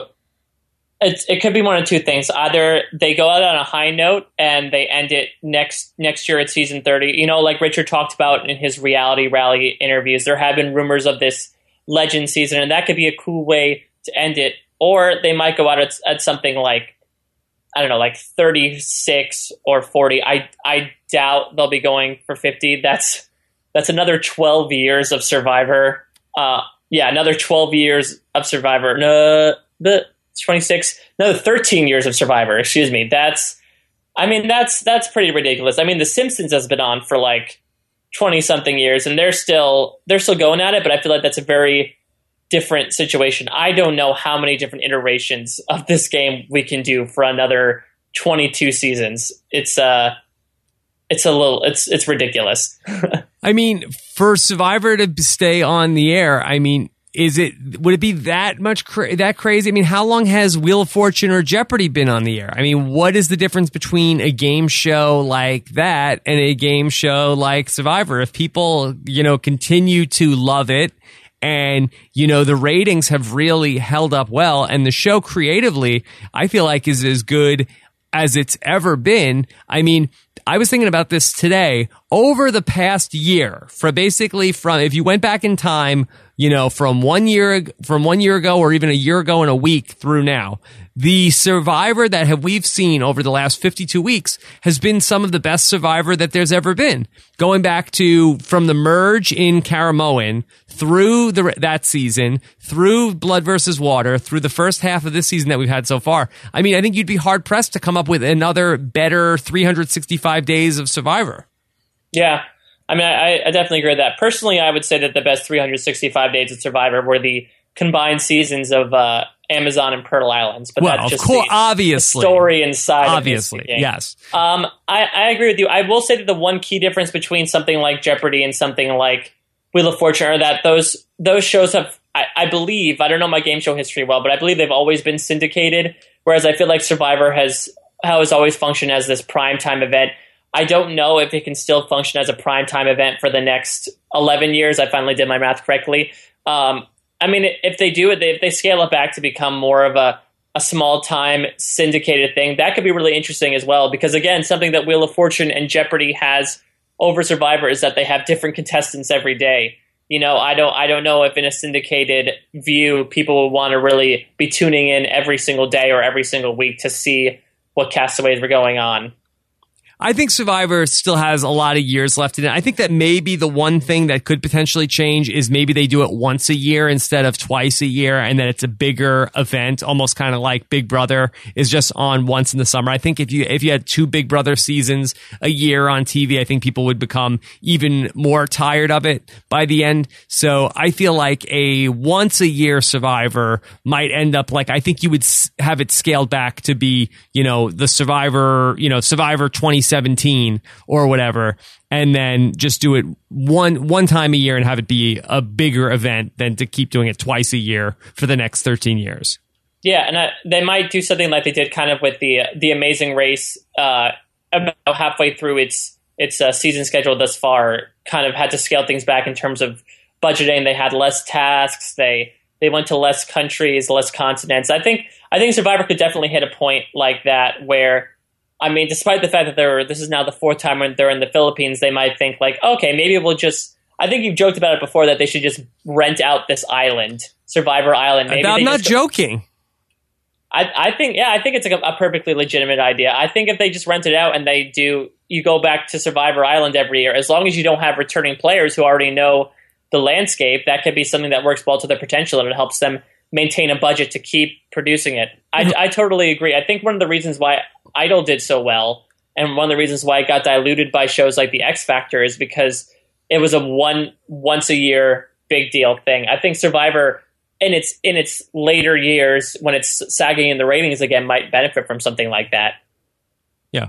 We'll see. I think Survivor is very healthy, and I think it's coming off a very, very strong year, both creatively and ratings wise. Mm-hmm. Um, some are saying it's the RHAP bump. well, you know, I think it doesn't hurt that you substantially upped your coverage, and it just so happens that this is a fantastic season. I see, you know, I'm a, I'm an economics major like Spencer. I see the correlation there. sure, sure. Um, okay, let's go. Let's take another question about Tony. This is from Amy, and she has a question about Tony last night. Hi, Rob and Mike. This is Amy in Melbourne. I'd like to know do you think Tony was speaking figuratively when he said he could have nearly pooped himself after he saw his name written down? because I looked and I think there was definitely a suspicious stain in that general vicinity after the after the vote. What do you think? Thanks. Bye. All right, Mike. It's an age old question. Okay, so Tony. After the tri- after the tribal council was talking about how he was he was very upset about how he had gotten uh, votes and whether it was a compliment or whether it was something that was a insult to him. And here is what Tony had to say. When Jeff turned over that card and it said Tony, I probably pooped on myself. Okay. when well, wait, wait, can we just talk about his choice of preposition? It wasn't that he pooped himself; it's he pooped on Pooped on himself. himself. Wait, one more time. Here we go. When Jeff turned over that card and it said Tony, I probably pooped on myself. okay. So he- Tony probably pooped on himself. Now, Mike, did you happen to the, the editors gave us a shot here of Tony walking in reverse. Did you happen to get a good look at Tony's posterior? I wish I didn't, but unfortunately, I did. Yes. Okay. Well, I actually captured this in a screenshot, and I will post this on Rob has a website.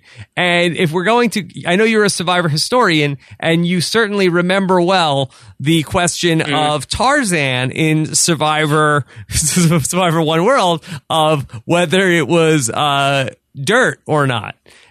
Yeah, dirt, dirt or poop. dirt or poop. Now, so I will post this on the show page on robhasawebsite.com. What do you think, Mike? Did Tony literally or figuratively poop on himself at tribal council? Well, I guess I have to I have to go back to the footage from Morgan's tribal council just to see. I mean, I mean, I don't study behavioral science of pooping, but I think there's definitely a facial expression that kind of gives it away. So I think we have to go. We'd have to go back to the tapes and study frame by frame if Tony does make the poop face. I, for one, am very surprised that they did not make a hashtag out of that. you know, they seem to have stayed away from the scatological in the hashtags. I noticed on the Amazing Race this season when Brendan called himself "I'm the Poop Master," and that seemed like a perfect hashtag for the same network that is giving us like uh, "World's Biggest Wedgie" and things like of that nature. Yeah. So I felt like Poop Master was a natural, and they did not seem to go there. So it feels like there's a conscious decision from CBS to stay away from the scatological hashtags. So maybe I guess a future note to future Survivor players: if you don't want if you don't want hashtags named after what you say, just talk about poop in every single confessional. That's right. That's right. I wonder if during Survivor One World they would have done it, "It's dirt" hashtag. Yeah, it's dirt question mark. you know, no question mark in a hashtag. Oh no, that's oh, that's shameful. So, what is your official opinion? Uh, did Tony poop on himself during Tribal Council? I am going to say I'm going to be in the literal camp because I believe that Tony is willing to stir up the game and become unpredictable at no cost, even if that means soiling himself at Tribal Council. Okay, I am going to go out on a limb and I'm going to say that Tony did not poop on himself. Okay? All right, so maybe we can start hashtags of Team Poop and Team No Poop. All right. Well, we'll we'll see. Uh, team NP or Team P. Um, Yeah, exactly. okay. Well, because I'm looking at this picture, this photo again, and again, I will I'll post it for you for you guys to look at, and you guys you guys tell me your official. Now, I am a a new parent. Okay. So I am dealing with a lot of diapers, and a lot of times these diapers uh, that there is some seepage. But it looks to me like there is a second stain that's also on Tony's pants uh, on the right hand side. So I'm wondering if he was sitting in a puddle, perhaps. Are you you're like CSI, like hardcore investigating this these poop stains? Well, that's right why now. I'm going to post it. the picture. So you guys, you guys tell me. And I also from in Survivor the Amazon, okay, that there was an incident that happened where I believe one of my tribe mates uh, did actually uh, poop on themselves, and we it was very noticeable. And I think that we might have other confessionals from other people. Like I think other people would be walking further away from Tony if this, if what we, if the worst case scenario that we could envision actually did happen, I think that Tony would have cleared out that camp.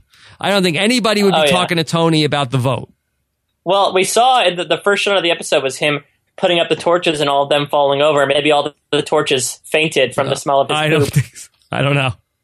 I don't know. So I will say, I, I say, I got, believe me, I only talk about this because I got a lot of questions about this. Okay. If it was just one question, I, I wouldn't, I wouldn't have touched it. But just like Woo's shoes in the challenge, I got easily a dozen questions about this.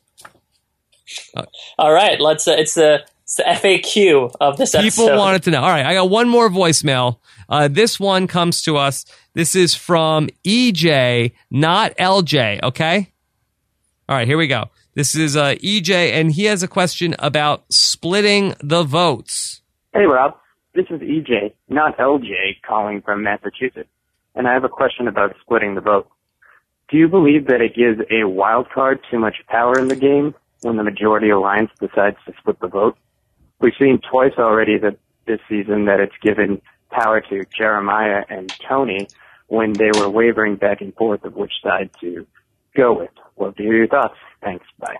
All right, Mike, what's your take on splitting the votes? Because I talked about it last night and I said I don't really love that play. I feel like it, it doesn't work out too many times for my taste. Uh, but I actually got some more information about this today. So according to Hint, on the Survivor on the Rob has a podcast uh, comment board for last night's Survivor Know It Alls. Hint is saying that according to the Survivor Wiki, the votes have been split 31 times in Survivor history, and what would you imagine the success rate of splitting the votes would be? How many times out of 31 do you feel like splitting the votes worked out? Uh, I'm going to go with a nice round number and say 25. Oh, that is exactly right. Did you did you read this? No, wow, I did. I had no idea. That's idea. why you're a survivor historian. So 25 times it's worked, six times it has not worked. So it's an 80% clip. So I felt like last night I said that I thought it was at best 50 50, but I was actually, as usual, way off. I I mean, I think the whole idea of splitting the votes is again, it's all contextual. Uh, you look at situations like Caramoan when they split the votes between Malcolm and uh, Malcolm and Reynolds. I think at the final nine uh, when Malcolm eventually got voted out. I thought that was a fine move just because those six stuck together no matter what. They knew Malcolm was the next person to get out. Whereas if you look in a situation like this where everyone like you have four people in your alliance saying let's vote out Spencer and you have two people saying let's vote out LJ you know their their motivations might not line up if if you have a group that says this is the plan we know what's going to happen then yeah go go through with it. I think it makes for fine gameplay not not good tv it's uh it's really it's unfortunately become a little boring because the producers introduced the hidden immunity idol as a way to kind of you know mess with the game and have people play new strategies but then it almost immediately got broken because people said oh if we just split the votes then no matter what our target will go home. Yeah. So this the splitting of the vote, it is a good strategy. I think it really comes down to how tight your alliance is. If you have a tight alliance, then you should go ahead and split the votes. I'll retract what I said last night. I would, if I was on a season, I would split the votes if I felt really comfortable about the alliance. But if I was on an unshaky alliance or if there was somebody, if I had like a chaos Kass in my alliance, I would not be up for splitting the votes. Yeah, I agree with that. I think I think it's also really funny that the idea of splitting votes first came up with the wild card character of Cowboy in Cook Islands. Cowboy n- not many people know this or remember this, but Cowboy was the first to ever suggest splitting the votes in a plan he called Plan Voodoo for one reason or another. But it was it was exactly that. Let's split the votes so that even if someone uses an idol, the next person will go home. And they were like, no, we don't need to do that. And then next season it actually got used. But yes, it was it was started by an old Asian man. Okay, well, that's very good, cowboy.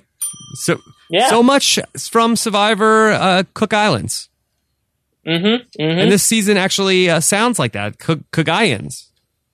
Yeah, although I like I liked uh, Malcolm's pronunciation of Hagayan in honor of in honor of the, uh, the Passover, for all of our week. Passover uh, celebrators. Okay, so let's jump into some of the Survivor social media. I don't really have an inappropriate comment other than Tony's uh, inappropriate comment, but I don't know if it counts if it was inappropriate in the context. It's it wasn't an out of context inappropriate comment. It was a in context inappropriate comment. Should we count that or not?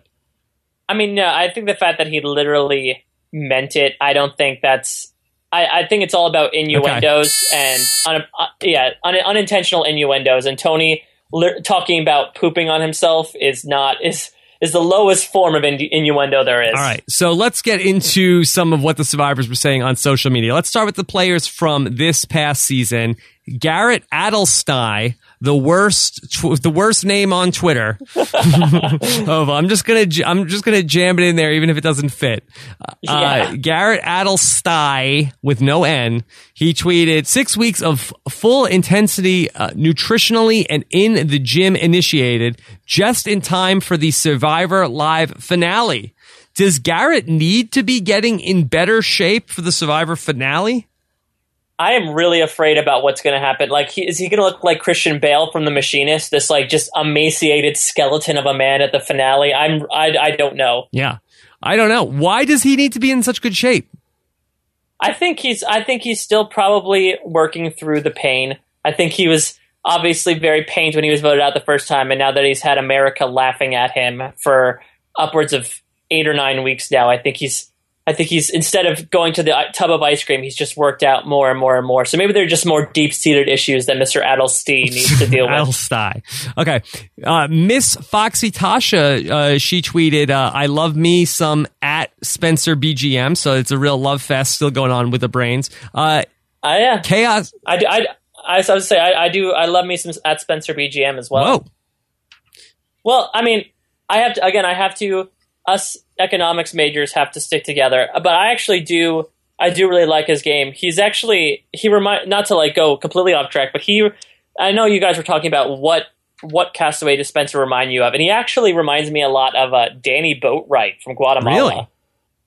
Yeah, just in that he's kind of he's a much more outspoken version. In that Danni was very was able to play kind of under the radar game, uh, and she was able to make, make the right relationships. But Danni at, at Danni at the final six is much like Spencer now in terms of she was like, all right, I just need to make it one more round. Let me just talk to who I need to talk to and let them kind of take each other out. And that's the way Spencer is kind of playing now. At, at the beginning, he was obviously a bit more of a braggart. He was a bit more outspoken about things, even as soon as a couple weeks ago. But I think he's got the athleticism that she does, and I think he's a, he's slowly working his way through the social game and able to realize, oh, if I let these big dogs take each other out, that's going to buy me a couple more days, a couple more days of leeway. So that's that's my personal comparison. I uh, take it take with it what you will. You know, I've been generally pro Spencer as the season has gone on, and I feel like a number of my guests have as well. But I'm starting to feel a little pushback on the Spencer train. Let me read you a comment Oh. from this is from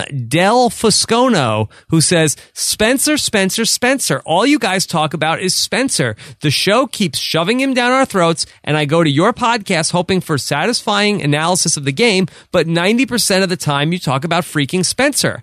I don't hate the dude, but at this point, it's tiring to hear his name in every sentence. I still really like your podcast. It's just that, ugh, Spencer. And I feel like a number of people now, maybe this is a very vocal minority. And so I'm getting a lot of comments from people that they're saying we're too much on Spencer and Spencer is overrated. Mike, how do you, do you feel that the Spencer coverage this season has been fair and balanced? Um, I would say it's been fair and balanced compared to the amount of coverage that he's been getting. I think the amount of coverage he's been, he's been getting has been kind of fair as well, in that he's a he's an interesting character. The show wants to cover interesting characters. He, I know he's gotten a lot of comparisons to Malcolm, and I can definitely see that him and Malcolm are both these young, athletic, likable super fans, and that's extremely hard to come by. As a super fan myself, y- y- most of us are like Cochrans, you know. So to have these these young, athletic, likable super fans on the show is is a is definitely a blessing, and I think Spencer provides great sound bites, and he's found himself in really interesting situations. So I think I think the coverage is completely fine. The show gives us what the show gives us. We're going to take the sound bites that we've been given and and cover them how uh, how we can. Yeah. So we can only talk about what happens on the show. And if they're giving us a lot of Spencer, we're going to talk about a lot of Spencer. This week we talk more about Tony. You know, Yeah, sometimes we talk, one week we talked all about Kass. So we got to talk about who the spotlight is on. Yeah, and I think that again that speaks a lot to the season as opposed to the past few seasons when every week it's it's all about uh, the show itself is all about what's what's uh, what's Tyson going to do this week? What's Kim Spradling going to do this week? Uh, this is a a much more of an open case of a season. Okay. All right. So let's go to uh, at Kass McQ.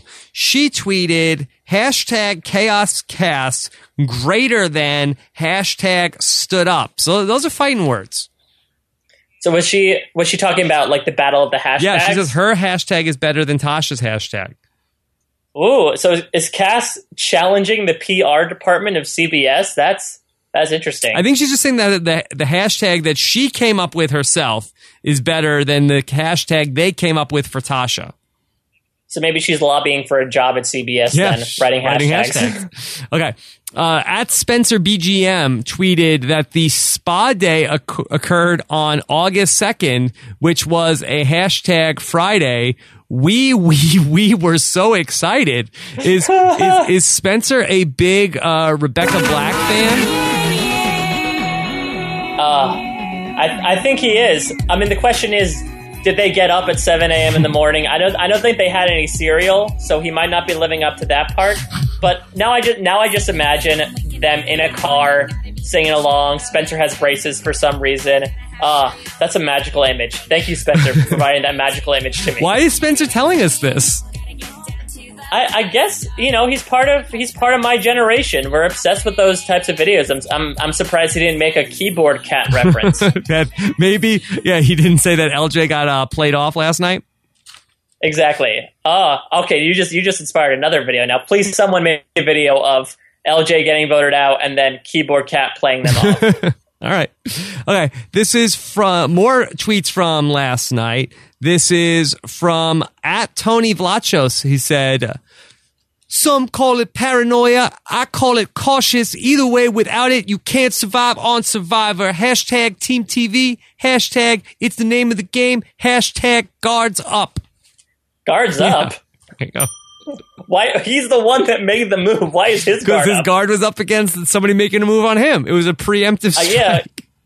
Uh, or maybe he's trying to encourage other people, like, "Hey, put your guards up. I'm here." Yeah. Um, Alexis Maxwell tweeted, Spencer is just one of Tony's balls. I saw that. I, I'm confused. I'm confused as to why it's a question, and also what that refers to. Like, is he one of the balls that he's juggling, or is he Yeah. something well, else? well, uh, Tony said at the reward challenge, I believe he said that, look, I got a lot of balls in the air that I'm juggling. You know, Spencer, he's just one of my balls right now. And so, um, there you go. That was, uh, Yeah. that was Tony's take on, uh, that, how Spencer is one of his balls. Well, at least he's next to something huge. that's, that's right. This is huge. Spencer. I needed this. He's one of my balls. Somebody added to that inappropriate comment video now. Yeah, you want to pull it out? What's that going to prove? That you are telling the truth? And what's that going to get me? Where- Okay. Want to pull it out? There you go. All right. it's a compliment. It's a compliment. It's a compliment, not like uh, you don't deserve to be here. Okay. LJ tweeted to Tasha, well, shit, that's where being loyal bites one in the ass. And Foxy Tasha wrote back, uh, trust me, I know. Much love to you, though. Hashtag survivor La Familia. Did you see her uh, her secret scene this week? Which one? So it's a it's a scene where she basically where Spencer apparently told her the plan to vote out LJ, and it's basically her she gives LJ a big in your face, and it's just so sassy. And I missed that part of Tasha for so long, and now it's finally back. Should she be Foxy Tasha or Sassy Tasha? How about Faxy, Faxy? Tasha? Faxy. It's a combination I, of. I think people are going to be like sending her documents. did, they, did they still use fax machines anymore? I don't know. They, anybody who does is going to be hitting up Tasha. Faxy Tasha. Yeah, they're going to be, uh, you know, sending her inappropriate uh, faxes. Sending her pictures of whether Tony pooped himself. Yeah. Okay. So let me bring in now some of the former survivors. Okay. Let me start here with the woman who I will be discussing your voicemails with next week on Rob Has a Podcast. The greatest survivor tweeter of all time, Miss Eliza Orlins. Ah, yes. Yes, it's go it's going to happen. Okay. So let me bring you the very best of Eliza this past week. Uh, Eliza, she uh, was was very upset with a couple of the players this week, as you would expect. Okay, uh, so she said, "Getting hashtag stood up on Survivor is pretty brutal." Sorry, Tasha, that sucks. You know what? LJ should have made a stick and left it in his place. Yes, absolutely. So that, that would have been perfect. Okay. Yeah. Eliza also tweeted, armpits, eek. It's called laser hair removal, Tasha. wow. Yeah. That's a low blow. Yeah. Okay. All right. And then she also tweeted, uh, no one wants to date someone who doesn't make the merge. Well, I've made the merge twice, uh, Kat Edorsson, and I am still single. Yeah, but didn't you say that she she's allowed to date any pre-merge guys by your rules? So she can she should just start plundering them. Yeah. I, well, I think it's that she's saying that she's, how come she's single? She made the merge twice. Yeah, no, I guess I personally feel like it's a two-way street. You know, if she wants to go after some pre-merge men, she should be able to do that. Okay. That, hey, whatever floats her boat. Yeah, exactly. Okay. She also tweeted, not only are you not smart enough to solve the puzzle, but not even smart enough to know you didn't solve it. Who is she talking about? She's talking about LJ. Um, the last round when it was him him versus Tasha, and Jeff's like, LJ, how do you feel? He's like, feel really confident. I got this. And Tasha's like, no, I'm I feel just as confident as well. I think she's probably referring to the fact that LJ was so supremely confident, but then got it completely wrong. Okay. All right. So, uh, yeah, Eliza, I'm surprised is anti LJ. Yeah, I mean, guess it makes sense. Whatever reminds her of uh, Chris Daugherty and I Vanuatu. guess so. Just brings back All right. Well, I can't wait for next week. Um, get your start getting your voicemails ready now for next week uh, with Eliza.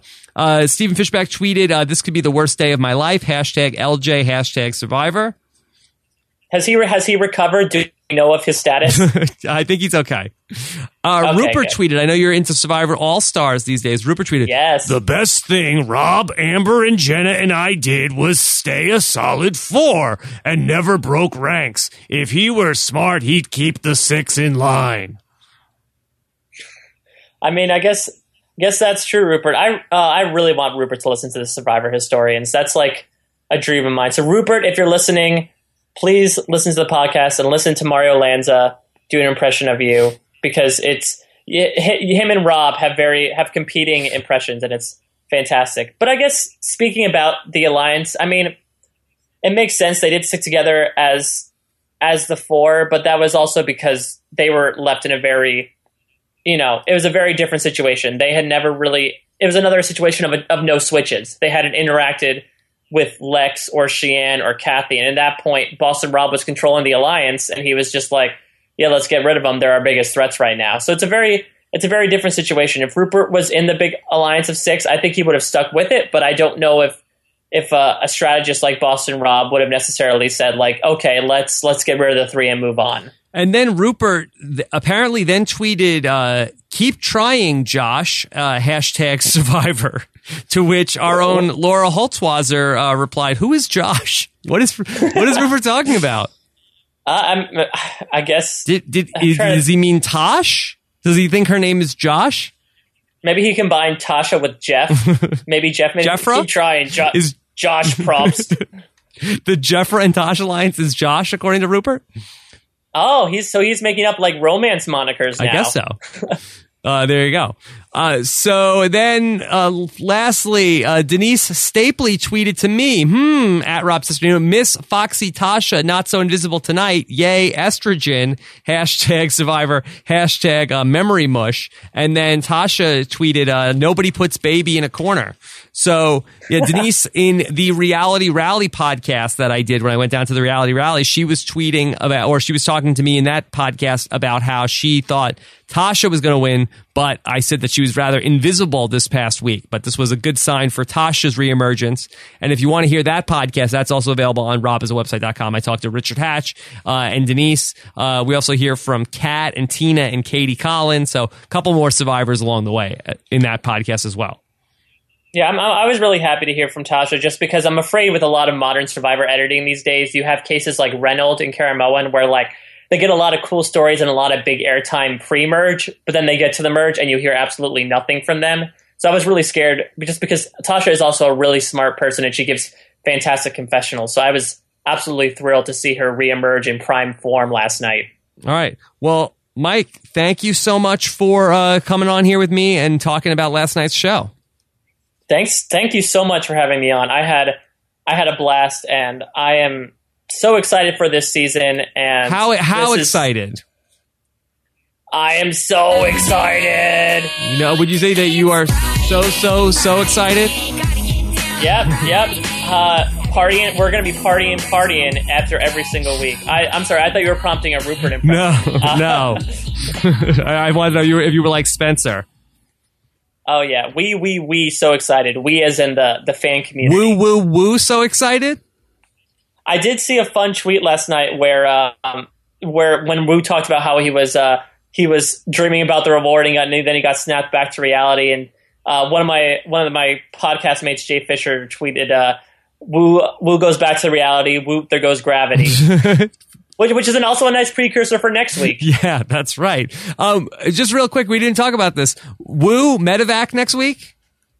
Oh, I'm I'm really not sure. I'm actually uh, it's I, looking at that for the like 0.2 seconds. I want I want to get like a medical professional like uh, Sophie or one of the Codys on it because it looks like he's falling into foliage. So I'm hoping I'm hoping he's okay because I also am very pro Woo. I think he's such a freaking fantastic character, and I love his confessional his confessional style. But uh, it's it's not looking too great. I'm predicting that he won't get medevaced, but he's going to be a major. He won't be as strong in challenges as he used to be, which might work against him, and it might it might work for him. We'll have Hopefully, to see. Hopefully he can go into Sonic the Hedgehog mode and turn into that ball right before he hits the ground. well, ho- I hopefully I hope he didn't lose any rings when he fell out of the Oh, no. tree. I hope not. All right, Mike. Uh, you can hear Mike on the Survivor Historians podcast. Do you guys have a regular release schedule? Uh, we're going to be recording the last part of All Stars uh, in the next couple weeks, and that should hopefully be released soon. You can listen to the other uh, two parts we recorded for All Stars, plus all the previous ones that they've recorded on funny115.com slash podcast, I believe. It's either podcast or podcast. Yeah. But uh, go to that and you can listen to it. They're uh, they're long, but they're good. And you can also follow me on Twitter. I am uh, at a Mike Bloom type. It's uh it's a little bit of a saucy name, but all the other ones were taken. So at a Mike Bloom type. Okay, so follow Mike Bloom and listen to him on the Survivor Historians podcast. They're long and they they are very good. They're very interesting to listen to. If I could just give one as somebody who, who maybe uh, have some knowledge in this area, just get a URL that says survivorhistorians.com, whatever you want to call it, and just uh, that you stop it with these slashes and uh, .htm and uh, just get a URL for this show. I'm gonna I'm gonna pass your uh, pass your memo on to the big bosses and see how they feel. I am just a temp, It's so I might. twelve dollars. I don't know. We we're we're low budget, Rob. I don't know. We can't we can't skimp out. We don't have patrons. all right, all right. You guys could all chip in four bucks between the three of you. That's true. That's true. I gotta. I, I'm. You can. You have to be my Don Draper. You have to tell me the marketing plan so I can go to these guys with that. Yeah, yeah, that's right. Uh, all right, no spoilers. No spoilers. yeah. Uh, all right. So, uh, Mike, thank you so much, and uh, we'll talk to you again soon.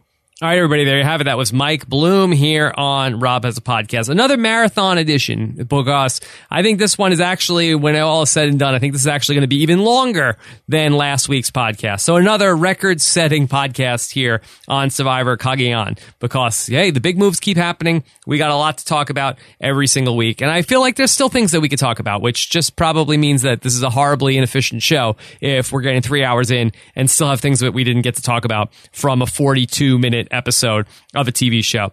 Anyway, so so much uh, that's coming up in this next week. Of course, we have our all of our coverage of Survivor plus Big Brother Canada. We've got some big Big Brother Canada shows that are coming up this upcoming week, and that which that game is also getting very very very very crazy. It has been an outstanding season of Big Brother Canada as well. Plus, all of our coverage of Amazing Race is going on. Something that if you were following our Game of Thrones, of course, great season of Game of Thrones happening right now. As well. Josh Wigler and I did our fake season of Game of Thrones All Star Survivor. We have one of our listeners, Elizabeth Wilder, has started writing fan fiction of our season of Game of Thrones Survivor. I think there's going to be one of her columns up every week on Fridays, so you can check that out on robhasawebsite.com. In addition to all of our daily bloggers who are blogging about the Survivor season every single day. You can also, if you're a Game of Thrones fan, check out our coverage of Game of Thrones on post show recaps. Dot com where Josh Wigler and I are breaking down every episode, almost like Survivor Know It Alls of Game of Thrones live after the episodes at 10:15 p.m. Eastern, 7:15 p.m. Pacific. I want to thank everybody who has become a patron of Rob Has a Podcast over the past week or anytime in the past. We're getting ready for our first ever Rob has a patron cast. I think that's going to be on Tuesday, April 29th. I think Tuesday night tends to be uh, a good night for me to try to do those. So I'll have more information on that next week. Also, thanks to everybody who made the updates on their account to change over from a per episode system to the monthly system because I think that was a lot less confusing for everybody who did that. So thank you guys uh, very much. Of course, if you want to get more information on the benefits of becoming one of the patrons of this show, you can go to robhasawebsite.com slash patron. Okay, if you made it this far into the show, I gotta say, I, I think Mike had an interesting idea. What I want you to do to tell me if you made it this far,